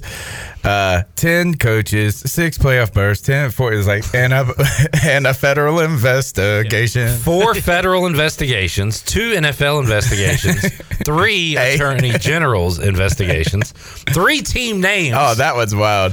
27 starting quarterbacks, and just two first team All Pros. What's the most wild stat up here? Three team names has got to be it. I think yeah. Like the, the- nobody else has had more than one team name, and we've had three in that time span. Uh, so those are the numbers. It is ugly. Also, um, I had this at Sports Trivia one week. No, the last team to win eleven or more games in a season is the, Washington has the longest drought for that. Uh, haven't done it since 1991, I believe. So uh, it has been brutal. This is really, um, um, this probably shows Dan Snyder's brilliance in a way. And the fact is that he bought a team that had the name recognition, even though they had to change it three times, but that had this inherent value to it. that Yes, comes one, with one of the most historic franchises. yeah, the legacy value. Yeah. He then didn't have to do anything. Let the rest literally of the, didn't. Yeah, let the rest of the NFL get really awesome, and then cash in on the legacy value. The next owner won't ever be able to make that type of gain. It's like buying Bitcoin now. You missed the Bitcoin run. And eh, all he did was build a crap stadium. Yeah, he, He let it let it fall apart, rain crap, literal poop down on people. Ruined your quarterback's knee. Uh, that- Cut your mic. or the, Get Danny out of here. the new one I saw is this is Jay Gruden saying that he forced them to draft players without watching tape. Yeah. I think Dan Snyder's watching tape. Yeah, I mean, not- I mean, no, all I mean- owners do that probably. Right, but uh, I bet Jerry breaks down the tape though. Jerry There's, I wonder, like, is is this? wonder the- what tapes Bob Kraft's watching. By the way, I guess what I'm getting into is this, or getting to the point is to have, is this the golden era of football? Like, will football in 30 years, will teams be able to sell at the rate that this growth? I don't know, man. I feel like we've been talking about the bubble forever. Like, how big can these Right, contracts right. get? How big can these franchises get? Like, will it will it pop? is And then question. the NFL continues to just dominate the headlines 24 7. I mean, I come in here every week and we still find something to talk about. Our podcast, crazily, like, it's like we still, it's like every time we say the death statement, oh, there's not much to talk about tonight, we get more calls than anything, and the podcast goes three hours. every Yeah. time. Yeah, never fails. And uh, the big news this week, we'll get to that in a moment. Uh, Chad, the Titans fan, says, "Hey Danny, Mac Jones or Ryan Tannehill?" Mac Jones. I mean, I don't blame you there necessarily. Uh, sorry, Chad. Poor Chad. Come back Chad another day. screams at his radio every time he listens to this. I still wonder why you come back, Chad, at this point. Oh, you did ask earlier. Did we see the uh, the Oilers throwbacks? Yeah, they look great for a team in Houston. And we didn't mention DeAndre Hopkins last. I don't know if that had happened last week when I was here, but Hopkins, D Hop picked the Titans and the money. Yeah, and oh, by the way, guess what? He, th- you know, if you ask DeAndre Hopkins, Ryan Tannehill, or Mac Jones, Yeah, well, he'd we know say who he Ryan picked. Tannehill. The Mike Vrabel effect. Jack Dover said Hopkins on the bad Texans was a good example of uh, targets we were talking about earlier. Fake Getting name. a ton of targets. Uh, no, Jack's a real guy. I met him at a ECU baseball game. If it was a fake name, he'd be bend over. Oh, You can't jack Dover. I guess you're right. I guess you can get jacked over. I don't know what that means. I just heard it up. For, right. Eric says intern Dan throwing heat to clip. He's got a few K's under his belt. If you could keep up with Danny's verbal strikeouts during the show, uh, said he's wheeling and beeling over there. All right, Tony, the big uh, chatter this week was about running backs. What did you think of?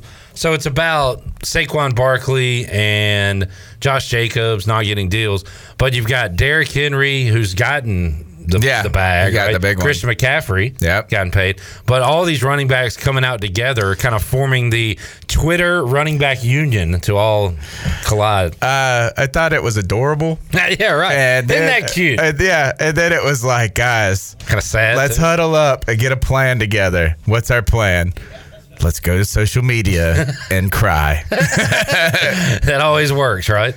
Uh, yeah, so that's where we are. I mean, we talked about it off the air. We're not going to tell you anything you haven't heard.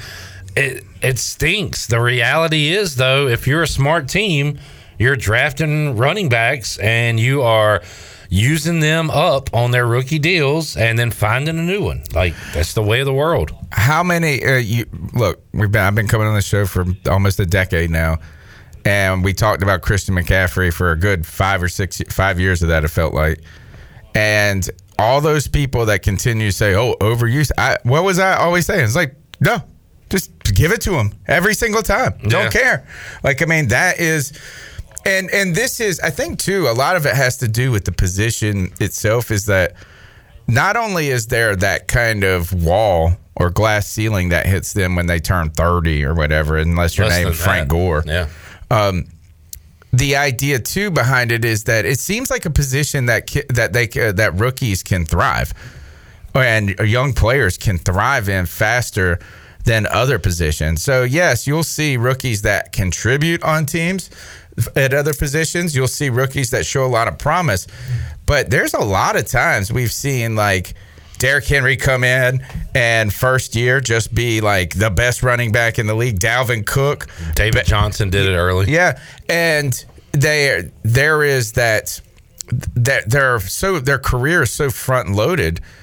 And there isn't that time where they get better. They're not like wine. You know what I'm saying? They're not a fine wine. And that's just the the nature it seems like of the position. And the other thing is is those skills it turns out are more easily found uh, around the league with people is that there are more five foot nine guys who are 225 pounds that can run pretty darn fast than there are six foot three guys that are 225 pounds that have a wingspan that's like crazy and can catch and jump out the gym. Or obviously the lineman body type and right they like just don't not- grow on trees i mean Yeah. running backs seem and so there's there's that but i did think the one thing that irritated me about the discussion was when the players got in there on that one meme which oh, was Oh, yeah, yeah, the yeah. average salary of the running back versus the kicker salary and i don't like that number one because I almost feel like the one thing I walked away with that is kickers aren't paid enough at this point because you can't find 32 field goal kickers in the NFL that are great. Like if and if you say that they it's not that hard of a thing to do, then why is it when every field goal the starting field goal kicker goes down, they're like It's awful. Like I mean, Dallas had a guy that couldn't even make field goals in extra points, and they still kept trotting him out there. It is not that one. I was thinking this is. I bet you it's far easier to go into Walmart and find a guy that can be a running back than it is to find a guy that can be a field goal kicker. You got a good point. So you thought maybe uh, the defense should not have brought up that right argument. and then the other thing is is that your the sample set is there's like 130 running backs in the league you know guys are playing different snaps you you know there's six round picks there's only 32 kickers field goal kickers. And there you don't carry an extra one. You don't carry all of this. So the way averages work i mean najee harris said got up there and said explain this to me. And i really felt like saying what do you mean math and averages because when you take a sample set of 500 people and then you take a sample set of 32 people and you do the averages, they're going to come out differently. But if we took the top 32 running backs and the top 32 or the top five at each, each position, it would be far different. Alabama got to work on that math program. Robert says Saquon Barkley is really good, and he's not lying. And he put up astronomical numbers in his uh, rookie year, and then topped those numbers or matched them last year. 1,300 yards rushing, 10 touchdowns. In the passing game, 338 yards. He had 57 catches and just does so much for you. And I think that's an example of take him out of the lineup and replace. There's a, a stat in baseball I still don't totally understand called WAR. They talk Right. about wins above replacement. I feel like his wins above the average running back and his production amongst the average running back is, is going to be pretty astronomical. I would think a difference. You disagree? Yeah, I think this is that. Look, is it yes? Is the thirteen hundred yards impressive? Yes, it is. Let's first uh, put in one thing different, though, or one more caveat: is there's one extra game last year there in, in the season there was in his rookie year. So if you look at, you know, I mean, that does help one more opportunity to get above a thousand yards. Yes, he was very good, but at the same time, there were two years before that where he was injury prone, or not, or dealing with injuries. Let's put it that way. So he's played 13 games, 13 games. He's also played 16, 16, and then he had one year where he played two games, and that right. was it. Um, the in those two years though, where, where he wasn't putting up those Hall of Fame metrics, Giants fans were like, "Can't pass block at all, can't do all this." So they were crying about him that whole time. And the other thing is, is like, did they really win that many games last year, Clip? I mean, I know they made the playoff, but didn't they back into the playoffs? They were, I called them fake all year. Yeah. Now they did win a playoff game. They beat the Vikings, but I did call them uh, pretty fraudulent for their record. How about this? Is would you take Christian McCaffrey if you had Christian McCaffrey healthy today, or Saquon Barkley healthy today? Which one would you take? And I'm guaranteeing their health. Yeah, like is that you get them their production, health, a full healthy season at their best. Ah, man, I'm going Christian McCaffrey. I know. I guess I would take McCaffrey, but it was it's close to me. People uh, after But that, that, what's they- your point on that? You're doing like two of the best running backs. like, what do you, you What's me- my point on that? Yeah. Okay. Hold on here. My point on that is on that, little exercise we just did. I thought I thought it Barkley. would be an easier set. I think I don't I think think, so. it would be clearer to pick Christian McCaffrey. Okay, I disagree. But I mean, and that's how people jumped off the Christian McCaffrey bandwagon in, in year two. Here's one other thing, though, I want to add to that part about when when you look at what they did last year. You got to be really careful in the NFL about playing, paying people based on past production rather than future production, and that's really the thing here. Is it's not about giving Saquon the money on a short term. I mean, they signed the franchise tag. No, so he's getting. Uh, yeah, I mean, he's going to get major money. Yeah, he's going to get top Yeah. five money. So he just wants that money over time, where Yeah. he could risk deterioration. And I mean, it's it's fair. Look, you understand his point. I know. I understand both sides of it. That's why you just yeah. it sucks. Yeah. It sucks, but it's part of it. It's the money ball part of football. And then you look at other teams around the league. And my last thing I'll put on this is what teams who have invested heavily at the running back position monetarily are really good right now. Yeah, and they've probably done that research and say it is not. Well, I'm trying not to think doing. the best. I think the only the outlier out of all of those is probably Tennessee. It's because they've you- been to the playoffs. Now you got to put in that they've been in a terrible division, uh, and they haven't been able to get over the hump. Well, who Derrick the be- the one who's who's earned his money. Yeah, who are the best teams in the AFC? You look at every year now, the Chiefs and the Bills. Can you even name some of their running Right. backs? Like they No. don't care. No, they That's- can't, yeah.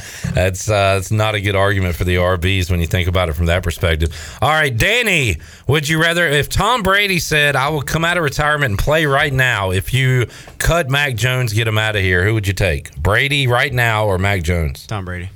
Okay, there you go.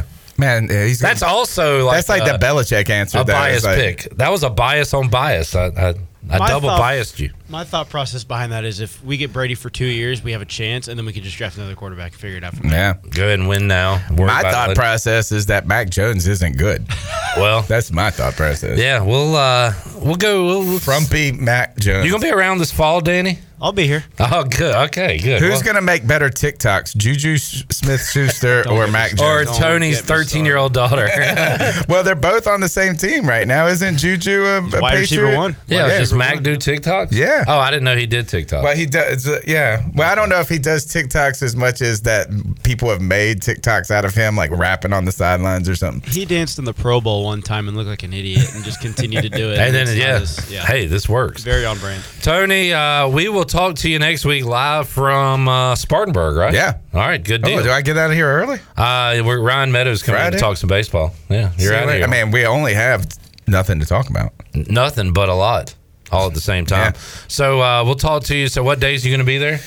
Be there Wednesday, uh, uh, Wednesday through Saturday, and then I'll come back on Sunday. Awesome. Have yeah, fun. so we'll have three. We got a live podcast we're doing at Monster Subs, which is I know nobody's going to be in Spartanburg, but the real cool part about this though, clip, is that a listener of our a supporter of our show for a long time owns a restaurant there. So we're giving back to him by having the podcast at his restaurant with nothing in return, no like monetary compensation, but just saying like, hey, because we've built this, you know, podcast just on that family vibe. So we're gonna get there, we're gonna hang out with a bunch of people, have a good time. Very cool. Uh, we will check that out next week. Tony Dunn C3 podcast. We'll take a timeout, come back, talk some baseball. Pitt County Post 39 state championship in sights. We'll talk to Ryan Meadows, head coach of the uh, 39ers, when we return on Pirate Radio Live after this?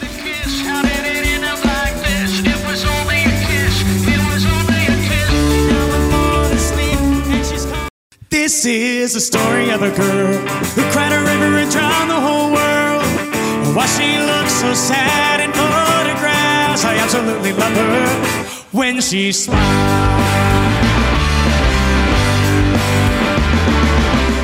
You're listening to Hour 2 of Pirate Radio Live. This hour is brought to you by Country Mart. Country Mart is open every day and has two locations in Bethel on Highway 11 and in Stokes on Highway 903. Country Mart, fueling you up with great food and your engines with great gasoline. Now, back to the show. Welcome back for the latest breaking news, interesting stories, and awesome contests that can make you a winner. Be sure to follow Pirate Radio on our various social media platforms. You can follow us on Facebook, Twitter, and Instagram at PR927FM. Join the over 65,000 followers today. Now let's head back in to PRL. Here is Clip Brock. Back with you, Pirate Radio Live here on a free beer Friday. Got some Busch Light Peach coming your way, a case of that. And hour number three to cool you off in these hot temperatures. And the boys of summer are out there playing baseball. That includes Pitt County Post 39 uh, state championships going on next week. And Pitt County is a part of that. And their head coach is Ryan Meadows, who joins us here in the Pirate Radio studios. Ryan, how you doing, man? I'm doing great. I appreciate you having me. And I took a step back from uh, coaching at North Pitt, but stayed uh, in command of Pitt County Post 39, and uh, looks like another great year for your guys. I did. It was um it, it was a good year. I mean, it finished great. It's been a it's been a roller coaster. Um you know, we've had a lot of ups and downs and uh but th- this team has really really come together and gelled the past few weeks when it really counts in, in Legion Ball, which is July. So uh yeah, we made another pretty good run through our area. Uh, won the division and then uh, won our area championship game over a, a really good uh, Fuquay team the other night to to win our area, and uh, we're headed back to the state tournament in Campbell next week. And you know, you still follow it. I'm sure you knew a lot of names and knew what these high schools were doing this year. Was it any different not being the head coach of a team and seeing these guys on the field every week, uh, and then taking over as Legion coach? Uh, you know, in the past, you you probably you knew all the personnel. Did you still know everybody? this Well, year? actually, I'll tell you, I, I, I watched more games from the stands this spring combined than I have in my life, probably. Yeah.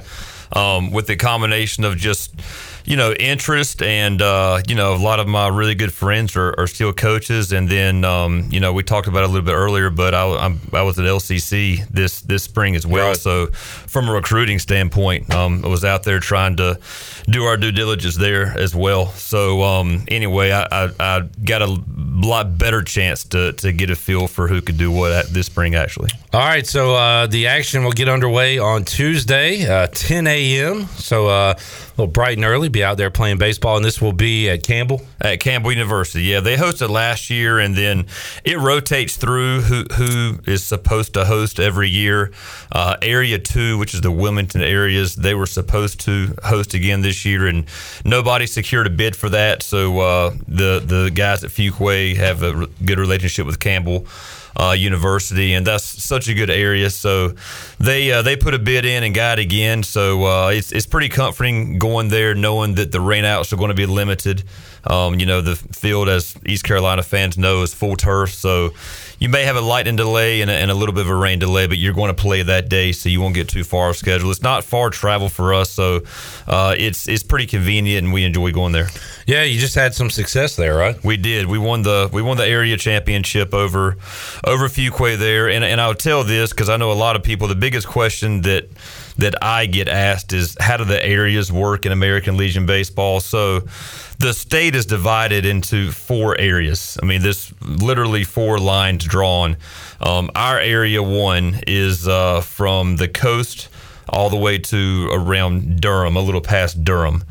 Um, and then area two, area three, and then area four is out west. So the state tournament consists of uh, eight teams, two from every area. So just about every area has an east and a west. Um, you know, my son kind of relates it to like Major League Baseball. You know, the two, two division winners are going to play for the league championship and then go on and and do that. If you want to relate it to college baseball, it's kind of like a regional and super regional, and then the World Series. So, um, all all eight teams that win their division are in it, and then you play that for the area championship, which is for seeding. So there's going to be four one seeds that win their area, and then four two seeds, and that's how the bracket's built.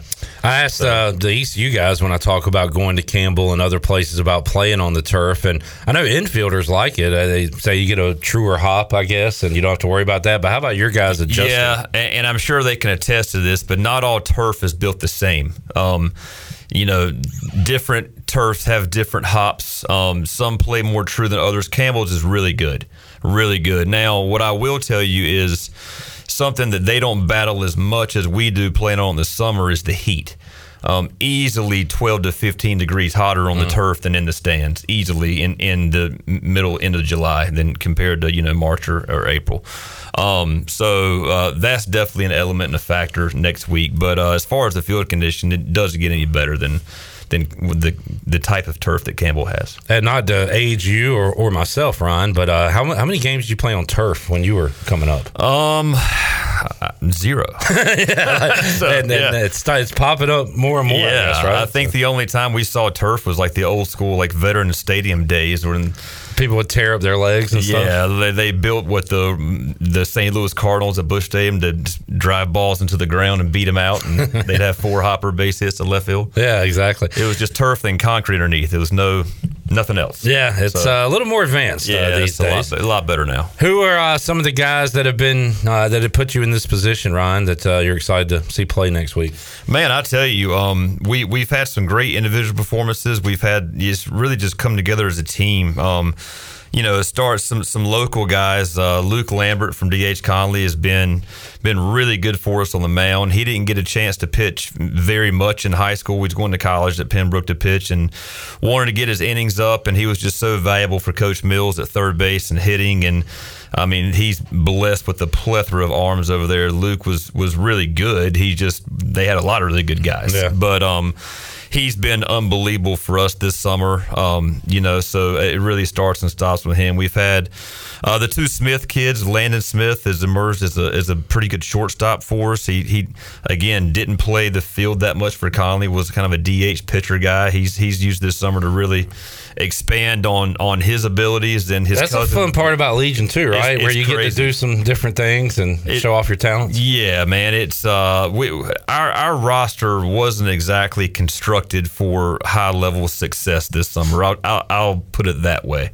Um, you know, we just it was just the nature of the beast. We had a lot of different kids that graduated from you know local high schools that chose to go do other stuff, vacations or you know trips or, or work or whatever. And uh, but the kids that we had that wanted to play um, we had to find a way to use them, and, and they've been receptive to everything that we've asked them to do, and, and they went from being receptive to excelling. Um, you know, we used the month of June to figure out what everybody can do, and now they're pretty comfortable. And you know, it's I think a coach's job. I don't care what level to to find a way to maximize the abilities of the kid, and uh, that's kind of we've had to talk them into, and, and they've bought in. As the last few weeks has been fun. Awesome. Uh, game one for Pitt County Post 39 coming up 10 a.m. on uh, Tuesday against Cleveland County. And uh, what's the format, Ryan? You win, you're in the winner's bracket, lose, lose. Yeah, bracket? so they've done pool play. When I first started in 16 and 17, we went, it was the same bracket as is now. And then at 18, they started pool play.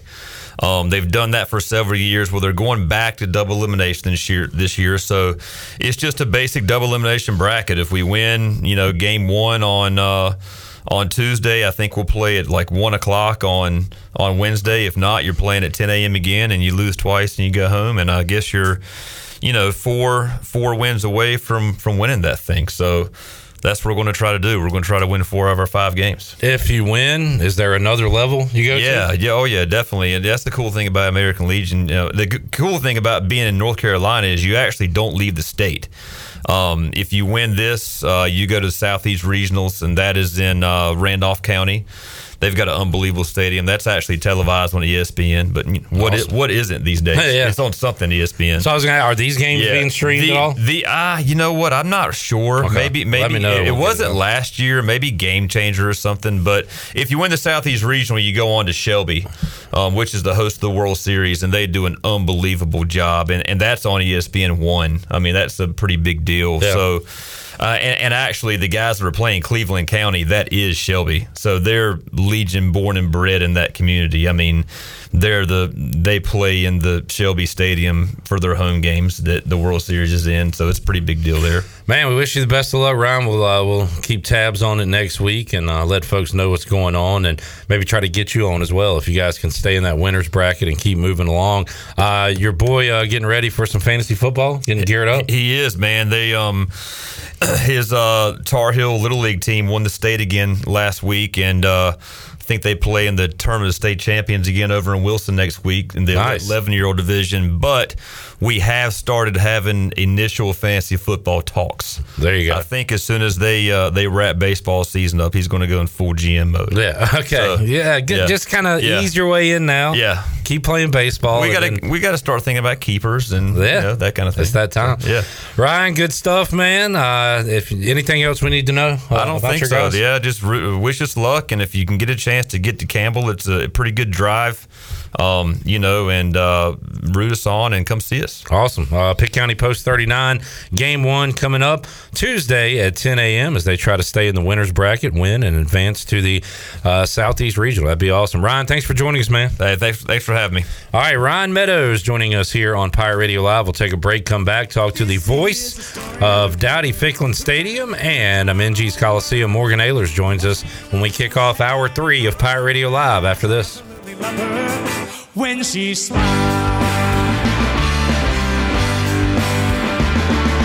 How many days in a year when she woke up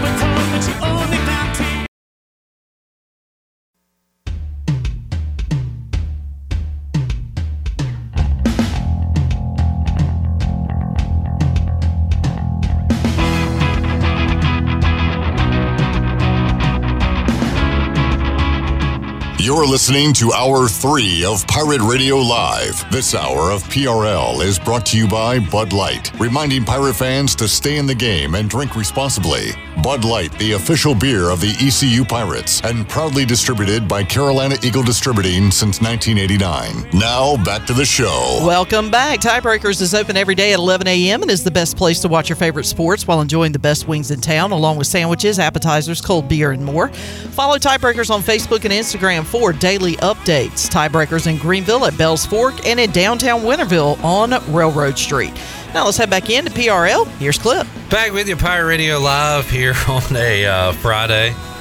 I just saw the um, Freeboot Friday schedule for this year. Let's check it out. All right, so September 8th, you've got the Vagabonds performing. Okay. You familiar? Nah. I'm not either. Okay.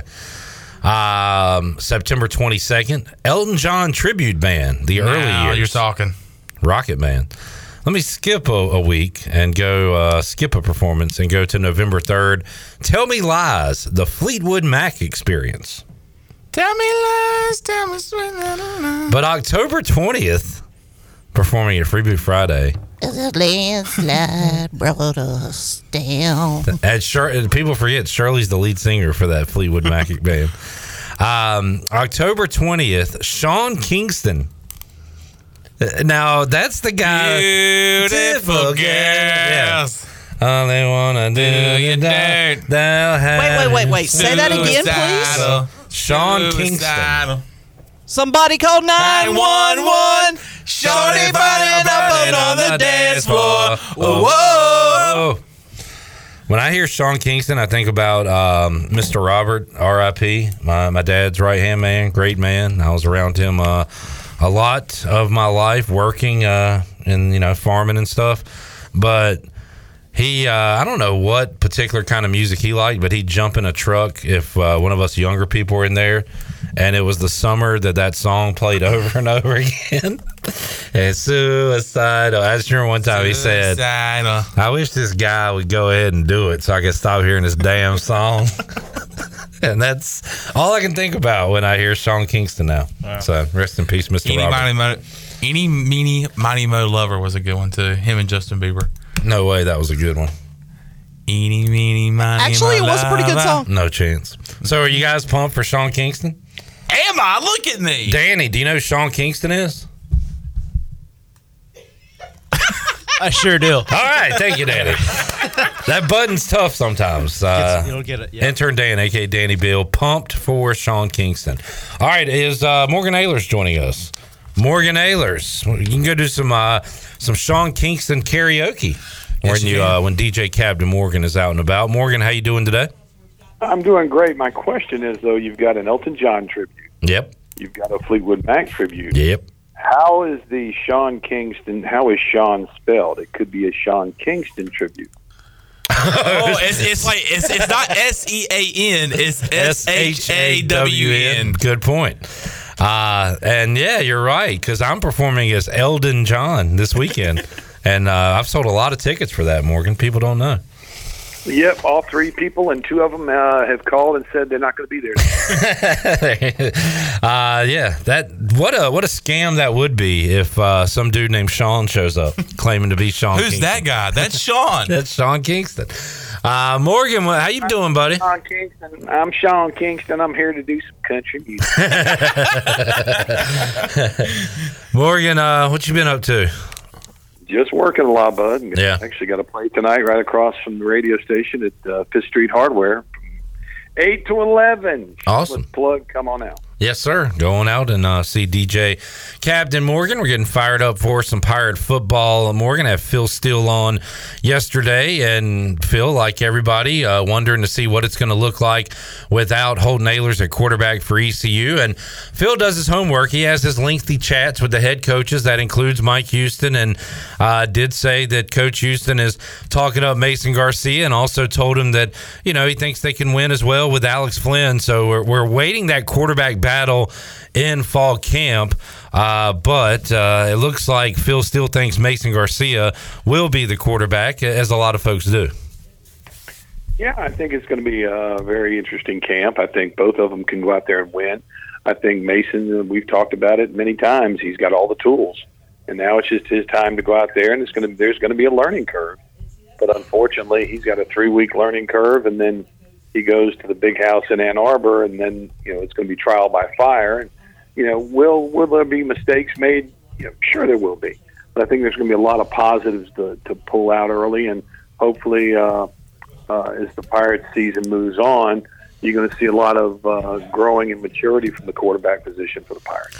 One bright note Rahjai Harris announces he is cleared and 100% ready to go, Morgan. And I'm going to, a big Rajay fan on and off the field, but I'm going to temper my expectations. This is uh, guys like Adrian Peterson make it look easy coming off uh, a, a major injury and running for 2,000 yards. It, it ain't always like that. In fact, that is uh, that is not the norm. That's uh, that's superhuman stuff there. But I'm hoping he can come back, be a part of the team. It's just great to, that that I think for the rest of the team, they're going to have him around his spirit and what they can get from him on the field uh, will be a bonus. But a very important player. I think a very important guy to have around the locker room too.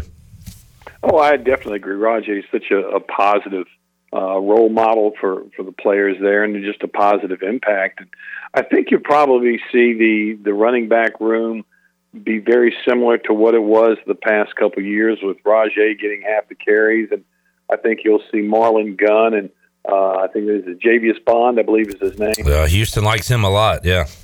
I think you'll see both of those guys getting in there with with Marlon probably getting the bulk of those shares, but it wouldn't shock me to see Bond in there start getting more and more carries as the season wears on.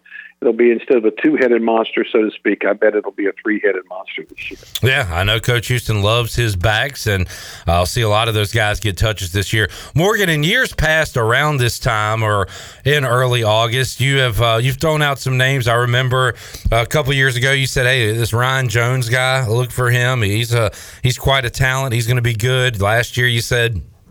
Uh, big year coming for Isaiah Winstead, and at the time, you know, we didn't know these guys, so uh, you might have had some intel uh, that maybe you don't this year. But have you uh, talked to any any coaches, any players, anybody, uh, maybe some newcomers to keep an eye on this year?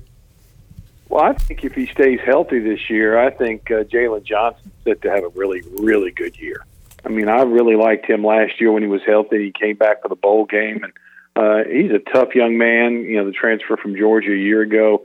If you remember in the Birmingham Bowl, the the touchdown pass that he caught over uh, over the middle, he caught it running uh, from right to left. And as soon as he caught it, there was a guy coming full speed left to right and hit him, and he just drilled him, and he hit the ground, popped up. Here's a football, you know, scored a touchdown, ran off the field.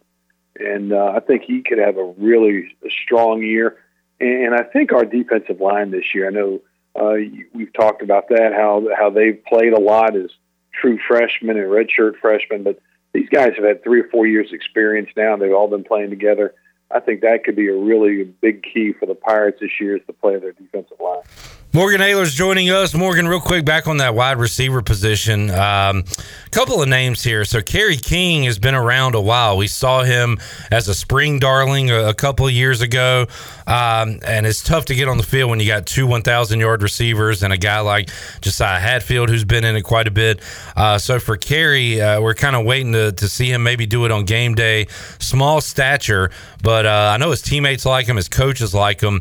And then let me throw out one more uh, a healthy Brock Spalding. He, he kind of came in after Tyler Snead left, uh, and we look at him and his his numbers, his measurables, and we say, okay, can he be the next Tyler Snead? So, how about those two in particular? Uh, anything Holton said in the past, or uh, coaches you've talked to, players you've talked to on Kerry King and Brock Spalding? What kind of players can they be?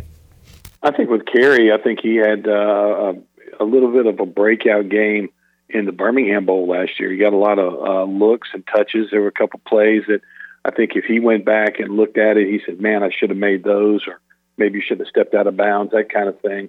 But the thing that what I like about him is he was there. You know, and young players are going to make some mistakes, but again, you grow from it, just like we talked about the quarterback position. And I think Brock's going to be the same way. He's got the physical tools. He's very, very fast. Run was one of these uh, elite track guys in high school. I know he was recruited uh, as a track person as well, and opted just to stick with football.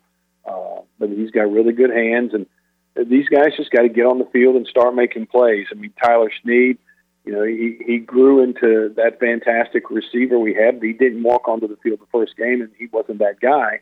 He gradually moved into that that work ethic and that reliability because it takes more than just hey, I'm the best receiver out there.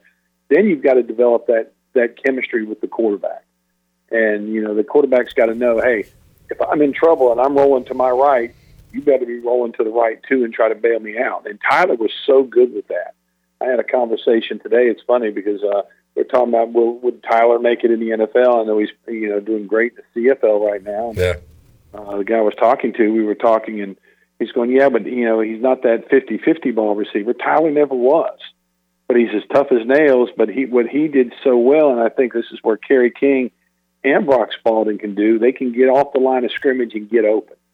You know, Tyler had this uh, unique ability to, you know, I don't know if you want to call it a little wiggle move or jab move, whatever the case may be, but technique wise, he could get open and he's just enough where that ball was going to get in there.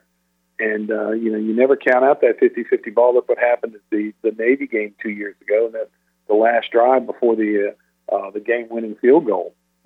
You just, you know, those kind of guys, but it takes a little while to develop that, that toughness, that game awareness.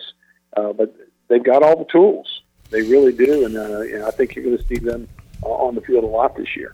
Morgan Ahlers joining us, Pirate Radio Live Line. Uh, ECU basketball in the news yesterday. Morgan found out the opponents we'd be seeing in conference home and home, uh, road only, and uh, and home only.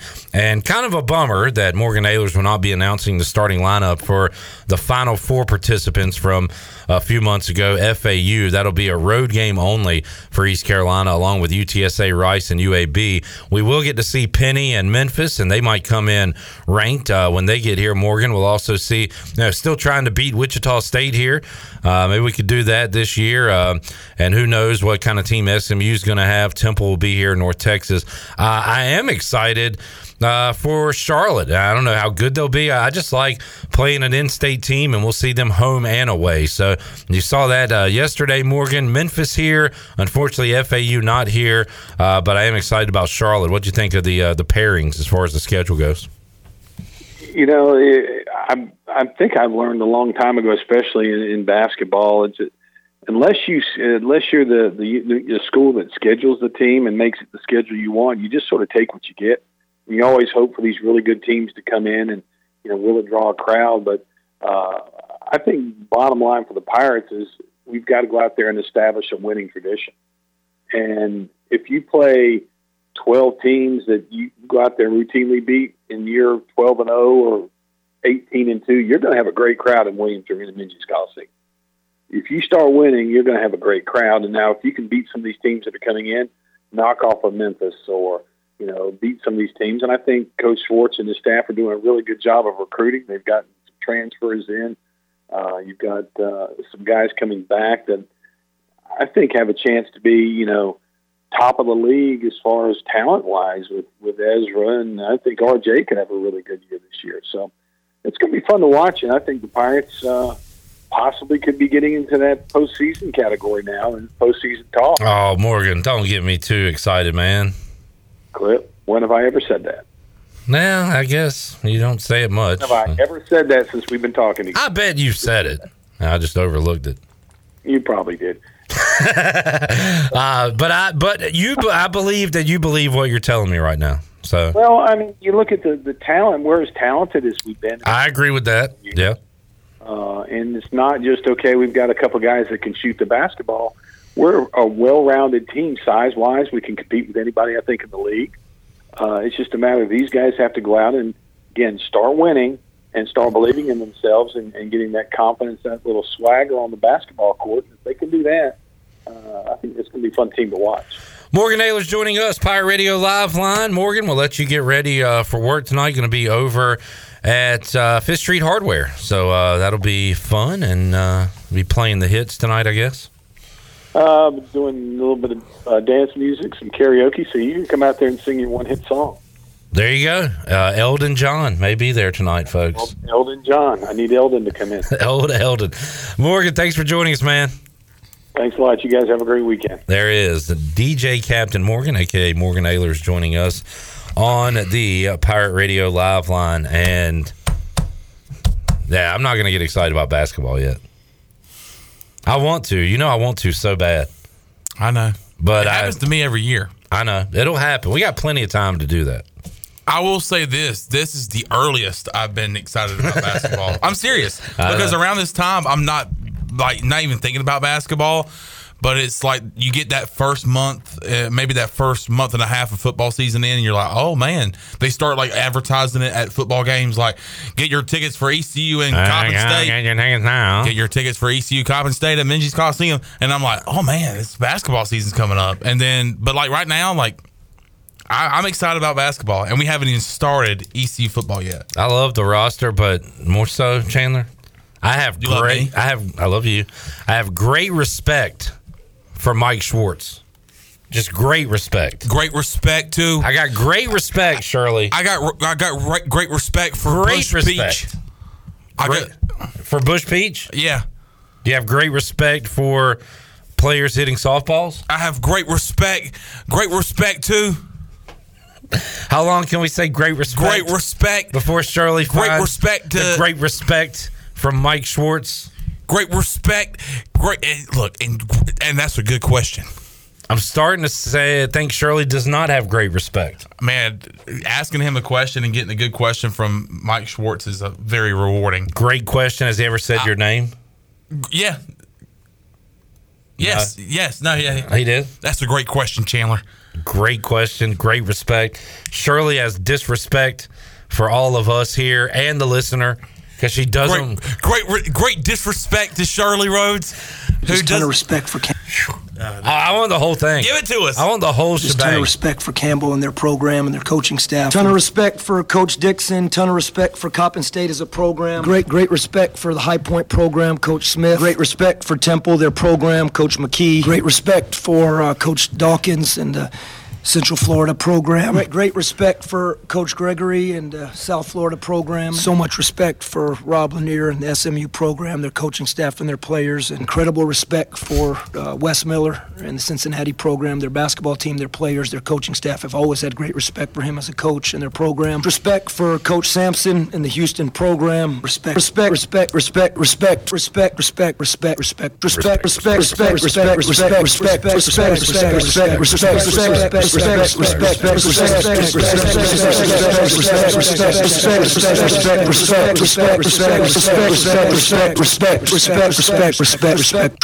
That's the guy you want leading your team. that guy that has the respect. R Because E when S P you, E C T. it takes respect to get respect. You have to respect your opponent for them to respect you. Respect is earned, not given. So And Mike uh, Schwartz has earned my respect. There is a video. I don't know if y'all seen it, but there's a video of this professor that the professor from Am One. no, not the professor, but there's a professor, and somebody sat at the front of this class, and I guess started recording it because it, it seemed like an everyday thing. It was like a ritual. It was like an everyday thing that he would come in and say hello, and this is how Mike Schwartz is. This is how it goes.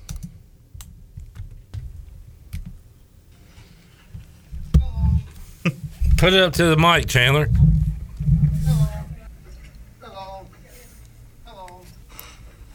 Hello. Hello. I guess we have a four. Hello. Hello. Hello. The same hello every day. Just do. Hello. Hello. The amount of memes that have come from that video, you could go Cleveland Brown quarterback carousel, you could go so many others, but it's, it's actually unbelievable how many things have come out of that video. It's very, very, very, very good. Oh wait, there's more. Uh, Chandler, I think we got it, buddy. But that's how it is with Mike Schwartz. Great respect to Anytime he walks into like he comes in and we're like, okay, let's get our camera ready, let's get our uh, handhelds up there to record, and he'll go, he'll scoot his thing up and he'll go. All right, uh, great respect too, and that's how he starts it every single time. Great respect to you. Just a ton of respect for Robert Skipper. He says, great respect for ECU football. He says, please no basketball. You know what, Robert? I'm taking back my respect that I gave you. No respect to you, Robert. I'll take that back too. Some respect to you, but we're talking basketball on this show, buddy. Uh, Twenty percent respect to you. yeah. What's the uh, no basketball? No basketball. It's like July 20th. What else are we going to talk about? What do you want to talk about? I mean, it's July 20th. It's basketball season practically. Maybe I we kind got of like the ton of respect, like a ton. Here is what an elephant weighs. Like imagine an elephant. Okay. Inside that elephant is, is respect. It's just full of respect. Ton of respect. Yeah. And I, okay, well, now what do I imagine? Is that not funny to you, Danny? No. This- I, I'll speak for him. No. Absolutely not. No. To me, what's funny is the fact that you said baseball. Well, that is how he uh, spells it on uh, YouTube. Basketball. Who? Uh, Robert Skipper, Oh. who I'm only giving uh, 18% of respect to. Right. Okay, I apologize. I thought Chandler's command of the English language had slipped again. I mean, it happens so often, Shirley. I'm not going to blame you. But uh, that one, Don't underestimate. me. show the man a little respect. uh, show me some respect. Just a ton Uh, of respect. You know who would love Mike Schwartz? Rodney Dangerfield. no respect. I get no respect He'd at all. Finally get a little respect, but uh, wasn't meant to be. All right, let's take a break. Shirley, you want to go ahead and open up the live line and make somebody a winner right about now? Great Sure. respect Give to it away, Anthony give it away Kiedis. now. Give it away, give it away, give it away now. Give it away, give it away, give it away now. Pow, pow, radio, cannabis awesome. Anthony Pettis. Great respect to you. We are giving away a case of Busch Light Peach. 317 1250. What call are you looking for? The huge. Caller 12 is a winner right now. 317 1250. It can be all yours. We're back with more Pirate Radio Live after this.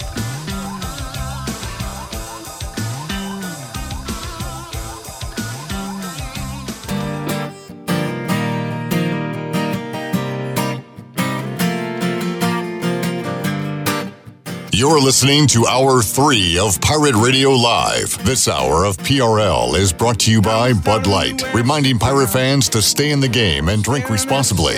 Bud Light, the official beer of the ECU Pirates, and proudly distributed by Carolina Eagle Distributing since 1989. Now, back to the show. Welcome back. Country Mart has been locally owned and operated for over 40 years and is your premier country store serving the best cheese biscuits and country food around. They're open every day and have two locations one in Bethel on Highway 11 and in Stokes on Highway 903. And both locations are top of the line fuel stations serving Shell gas, including 93 ethanol free high octane gas which is the best for boat owners. Country Mart fueling you up with great food and your engines with great gasoline. And congratulations to Steve Hill of Greenville was the big winner of our free beer Friday. Now let's head back into PRL. Here's Clip. Back with you, Pirate Radio Live here on a uh, Friday, a free beer Friday. Taking a look at the Buccaneer Music Hall scoreboard presented by Da Buck. Da Buck. Gavin Williams on the bump tonight as the uh, Philadelphia Phillies take on the Cleveland Guardians. So Gav making a home start tonight. Guardians, let's see where they are. Are they still hovering around first place in that weak AL Central? All right, I was about to ask, isn't that division very bad? It is brutal, uh, but the Twins Twin. are a couple games over 500 and two games up right now on Cleveland in the AL Central. Uh, how about the O's? They are a game ahead of the Rays now after beating them last night. Game two of that series coming up tonight. You can hear it right here on Pirate Radio. Braves beginning a series in Milwaukee as they will take on the Brewers tonight. Dodgers Rangers, that'll be a good series uh, for the first place team in the AL West versus the first place team in the NL West matching up this weekend. So a few uh, series to keep an eye on tonight in Major League Baseball. Uh, if you're Chad out there, he's excited about Slam Ball on ESPN tonight at seven o'clock. I can't find that anywhere on my Buccaneer Music Hall scoreboard. Uh, World Cup tonight, too, as oh, well. Damn, I wanted to get to that and I wanted to bring it up without you doing it, Shirley, but I failed. uh, I like some night sporting events, and we got a nine o'clock. Nine kickoff. o'clock. Yep. USA versus Vietnam. Vietnam. You are correct, Vietnam. Uh, that is tonight. Also, I just saw. I didn't know this was still a thing. The X Games. They still do that. Yeah. Danny, you into the X Games? Not even a little. bit. Snowboarding? I was never a big skateboarder or snowboarder guy when Yeah. I was little, so never got into it. Yeah, uh, not on my radar, but apparently that is still going on. Uh, but yeah, World Cup tonight, I believe, will be on Fox. Shirley, does that sound right? Uh, yes, I think it's Fox. Um, and Telemundo. All right. So wherever you get your World Cup action, uh, it will be available for you tonight. One final: uh, Cubbies beat the Cardinals. So Landon Ginn can text Tyler Broughton and say, "Ha ha." In your beat you." face. In your face. Uh, hoping to hook up with Landon uh, next week here on Pirate Radio Live. All right, right now uh, we will talk some golf. Earlier today, uh, I had a chat with Mark Greenhelge, Golf Shop Radio Show, and not a whole lot has changed on the leaderboard. Everybody was just about finished uh, by the time we talked, as Brian Harman uh, still up five strokes on Tommy Fleetwood with everybody done for the day. Talked to Greeny a few hours ago, and here is that chat. Greeny, how you doing today? I'm doing great, Clip. How are you doing? Doing good. Uh, and at the time of this conversation, still got a few golfers on the course uh, out at the Open Championship. And uh, right now, as we sit, Brian Harman in the lead at 10 under par. Um, and Greeny, I, I've got to say, I'm not too familiar with Brian Harman. Tell me about this American that's uh, on top of the leaderboard right now. Well, he's a, a left-hander, so we don't see a whole lot of those anywhere in the game of golf. Very few are out there actually uh, playing at the top levels, but we have some seen like Phil Mickelson and, have some success before. But uh, Brian Harman tied for second back in 2017 at the U.S. Open, which was won by Brooks Koepka. Actually, him and Tommy Fleetwood had the the final round uh, lead starting the day, and Brooks Koepka blew right past both of them. So we could have that same situation coming up this weekend where we have Harman and Fleetwood 1 2 going into the weekend. He also finished tied for sixth last year at St. Andrews in the Open Championship. So he has played well a couple of times in majors, but not somebody that you traditionally see at the top of a lot of leaderboards. He's won a couple of times in his career. But, uh, you know, Clip, you and I always talk about guys that you should look at coming into events, right, into major championships. Well, Brian Harman in his last three events was tied for second at the Travelers, tied for ninth at the Rocket Mortgage, and tied for 12th last week at the Genesis Scottish Open. So his form has been pretty good over the last few weeks. Yeah, and uh, that is paying off for him so far through two days in the Open Championship with uh, that minus 10 he's put up right now. And again, Tommy Fleetwood, we're uh, recording this around 2.30 Eastern time. So uh, Fleetwood's still on the course along with some others, Wyndham Clark, Cam- Cameron Young. But it does look like Harman will go into Saturday with the lead and, and a pretty decent lead, depending on what Tommy Fleetwood could do here. So you've got some other names, uh, you know, Jason Day at, at three under, Jordan Spieth two under, Clark and Younger at two under right now. But uh, that's a pretty sizable uh, advantage. And I guess we'll just see if he can hold on or if any of these other golfers can get hot on Saturday and Sunday. Yeah, and you know, we talked a lot. You know, I'm a stats guy. So when you start looking at Brian Harman's stats, I mean, his total strokes gained compared to the rest of the field is plus 14.74. And a lot of that is from the putting side. He's a very good putter. So plus 8.36 on the putting side. So once you look over the next 36 holes, you know, it's funny. We've been waiting for weather, waiting for weather at the Open Championship. Well, it looks like that overnight and most of the day tomorrow, it's going to be a pretty ugly looking day probably into a lot of Sunday, and maybe by about the time the leaders tee off on Sunday afternoon, it might be improving a little bit. So that's what you look at from that perspective is that, man, he's killing it. He's made a lot of putts. He's on the positive side of everything, but the putting has really been the thing that has kind of bailed him out. I mean, he had a great start. He made a good putt on the first hole today. He birdied three of his next uh, four holes to kind of give him a good start. And then he really hung on through most of the round and made an eagle on his last hole, the par 5 18. So he made a lot of good saves, made a, a lot of good up and down. So that's what you look at. Can he continue to do that as the pressure mounts? Statistically, you would probably say no, that he's going to back up a little bit. But the question will be who's going to be the one that put, puts pressure on him. Yeah, and that's where I wanted to get to next. Uh, Greeny Mark Greenhill's joining us as we uh, look at you know the the odds to win, the odds to kind of get back in this thing. Who are you know any of those names I mentioned earlier, or even guys further behind you think could make a run on Saturday and Sunday?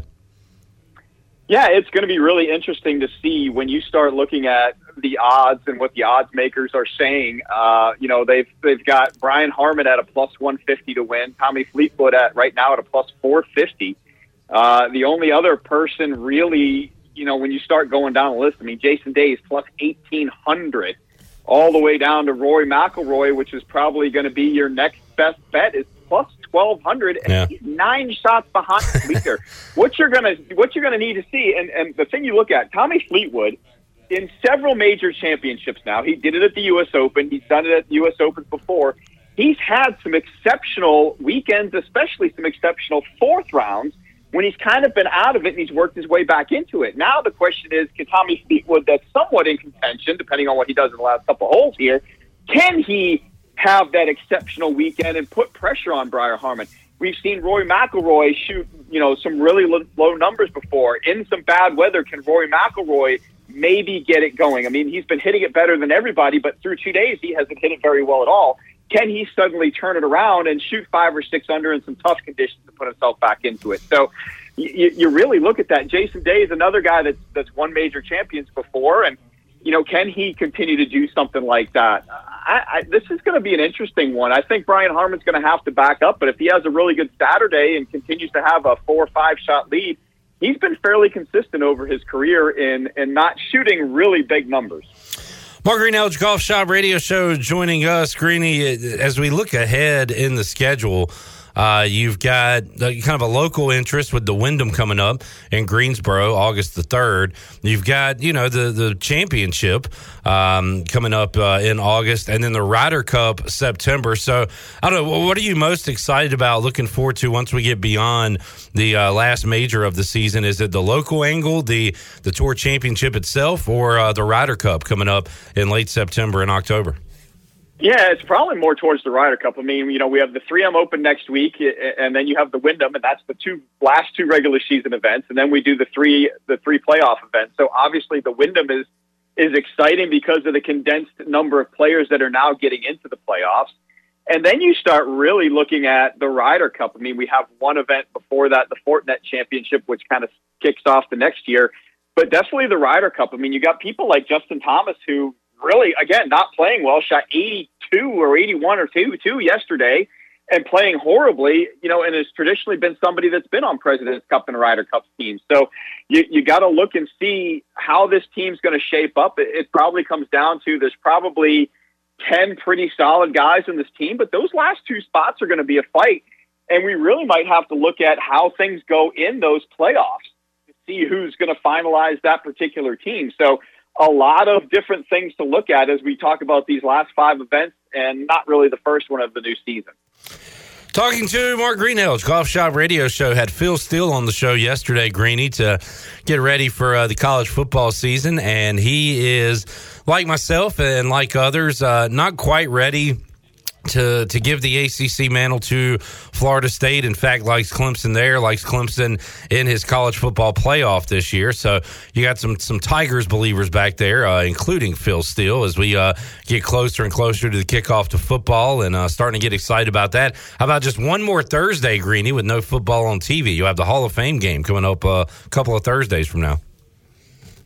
Yeah, can't wait for it. Uh, like I told you before, I'm going to go to that Florida State Clemson game. I think that's going to be a big one. We'll see how Florida State kicks off the season, uh, battling against LSU. They took them down last year in a in a game where you were kind of looking to see which team was going to maybe start their resurrection. It didn't really pan out all that great for Florida State after that win. I mean, they they still had a pretty decent season, but LSU probably had the better season despite that loss. So it'll be interesting to see how both of those teams look because I think both of those teams kind of have been elevated by a lot of media outlets saying that, man, these two teams are teams to watch. You know, LSU could be in contention for SEC championship. And like you said, a lot of people have Florida State at the top of the charts. Both of them have really dipped into the transfer portal to to make inroads, and we'll see how that works out for them. So, yeah, it's going to be exciting as we get closer and closer to that season. Greeny, I know you'll be uh, keeping a close eye on the Open Championship coming up Saturday during the Golf Shop Radio Show. What else is on tap for Saturday's program? Well, obviously, this is a, a weird week too because not only do you have the Open Championship, but you have the Barracuda Championship on the PGA Tour, which is another event that's a PGA Tour DP World Tour. So again, you're having that crossover of a bunch of guys that you don't traditionally see, and this is one of those events too that is the Stableford system. So plus is better instead of minus, which we usually see.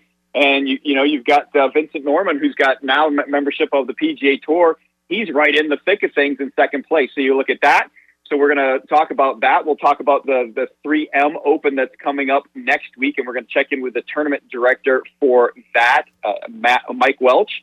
We're going to check in with Matt Ward of Golf Today UK, who's over in the at the British Open, so he's going to give us a little insight to that. We'll check in with Bill Bender and see where his media days are going as we lead up to college football, and then we'll also check in with the uh, Orange Whips, Jim Hackenberg, the the great uh, thing to help you get warmed up before your round, and also to keep you uh, exercised and get your golf game a little bit more in shape. So lots going on. Mark Greenhill's joining us today on Pirate Radio Live as the Open Championship going on. You can hear uh, the Golf Shop Radio Show coming up on Saturday right here on Pirate Radio. All right, let's take a break. We'll come back. More to go. Hour three of Pirate Radio Live. Back with you after these words.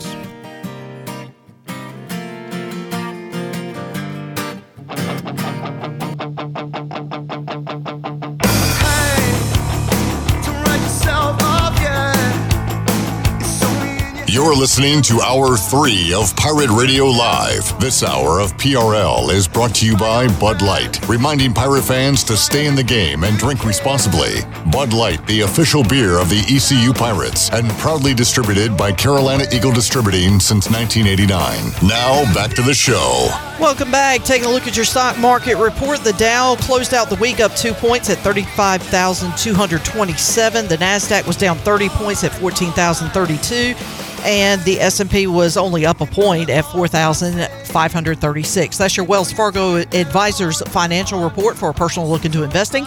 Call Wells Fargo Advisors today at 756-6900 in Greenville. Wells Fargo Advisors LLC, member SIPC. Now back to the show. Here's Clip. Back with you, Pirate Radio Live, here on a Friday. As we look forward to the weekend and uh, be one week closer to Pirate football, already in the 40s. We did the David Price Construction countdown to kickoff, and we were at 43. Chandler, is that what you said? Yes. So we'll be all right. We're in the 40s today, this week. Next week we'll be in the 30s. The very next week we'll be in the 20s. Isn't that crazy? It is.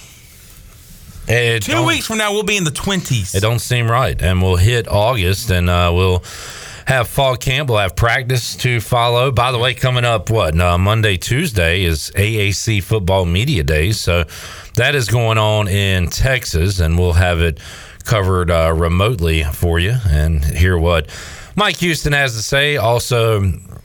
Jeremy Lewis and Shane Calhoun, and I- I'm kind of interested to get to know some of the other teams as well. We've talked about it quite a bit. We've gone over the American with Jeff Nadeau and talked about it with Phil Steele and, and bring it up time to time here on Pirate Radio. But what are uh, what does Jeff Traylor have to say at UTSA? Tom Herman at FAU starting to get worried about them a little bit just because of Phil Steele his comments yesterday about Tom Herman loves what he inherited there at FAU. So could he turn them into uh, you know, a power year one of them being in the American. What does Willie Fritz have to say about his uh, Tulane team that had their magical year last year? Can they repeat that this year? Uh, so yeah, a lot to. what does uh, Trent Dilfer have to say? that that's going to be fascinating. that's right, uh, Trent Dilfer at UAB. We still got a little. Uh, we still got a couple of opponent previews to do as well. So we'll try to knock them out next week as we wrap up the season. I got to tell you, I've uh, not heard much back from Charlotte. I've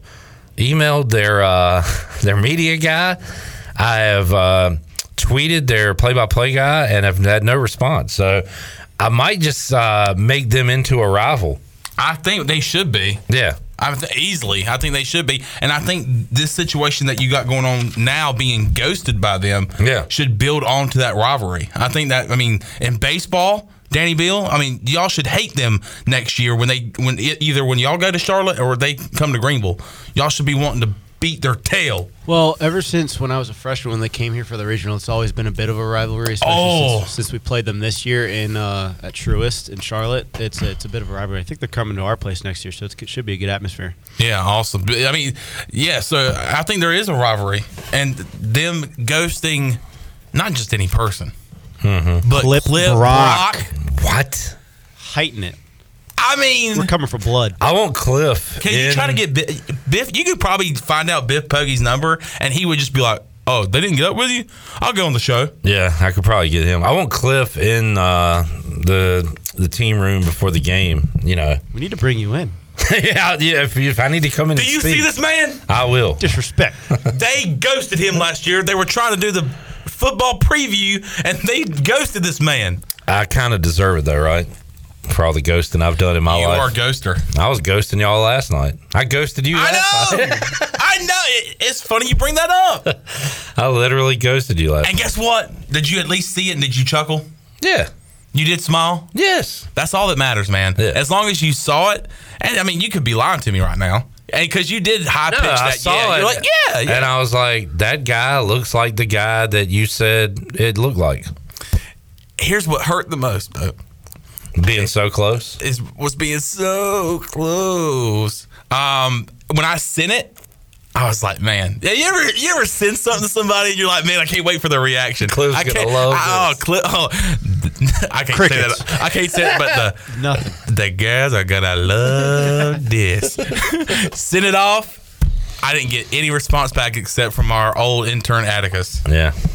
My apologies. who actually thought that was Ben Mintz. By the way, I thought I saw Ben Mintz yesterday at uh, AJ's, and it wasn't. It was an imposter. All right. Good segment. Are you being facetious? A little bit, but uh, we, we talked about some things. That was a big word that you just used. Facetious? It's just because my English teacher used it all the time. You think your English teacher was showing off? Like, hey, look at me. Hey, I watch know big this. words. Facetious. Yeah. We were like, oh my god. Well, according to Shirley, you d- your English teacher did a pretty bad job. Who mine? oh yeah. Oh yeah. I mean, I don't know how to speak. Another strikeout for Danny Beal. He's Bang. up to five on the day. Yeah. Trying to go. You are going to go the distance I- today. hey, hey, rebounding from uh, what's that sound? I got. I had to make a big big statement today. It's called Name That Sound. I heard That's a balk. Uh, yeah, balk, balk, balk. But like, Pitch clock violation. y'all have to learn the name of the game because it um like Micah yesterday said, guess that sound. I went, These It's our kids, first week. kids today have no respect. for no anything. respect. I mean, no respect. No respect. Exactly. Just you, you can learn something from Mike Schwartz. You need to go over to that gym, Danny. Uh, let's take a break. We'll come back. We'll wrap it up here on a Friday edition of Pirate Radio Live when we return after these words.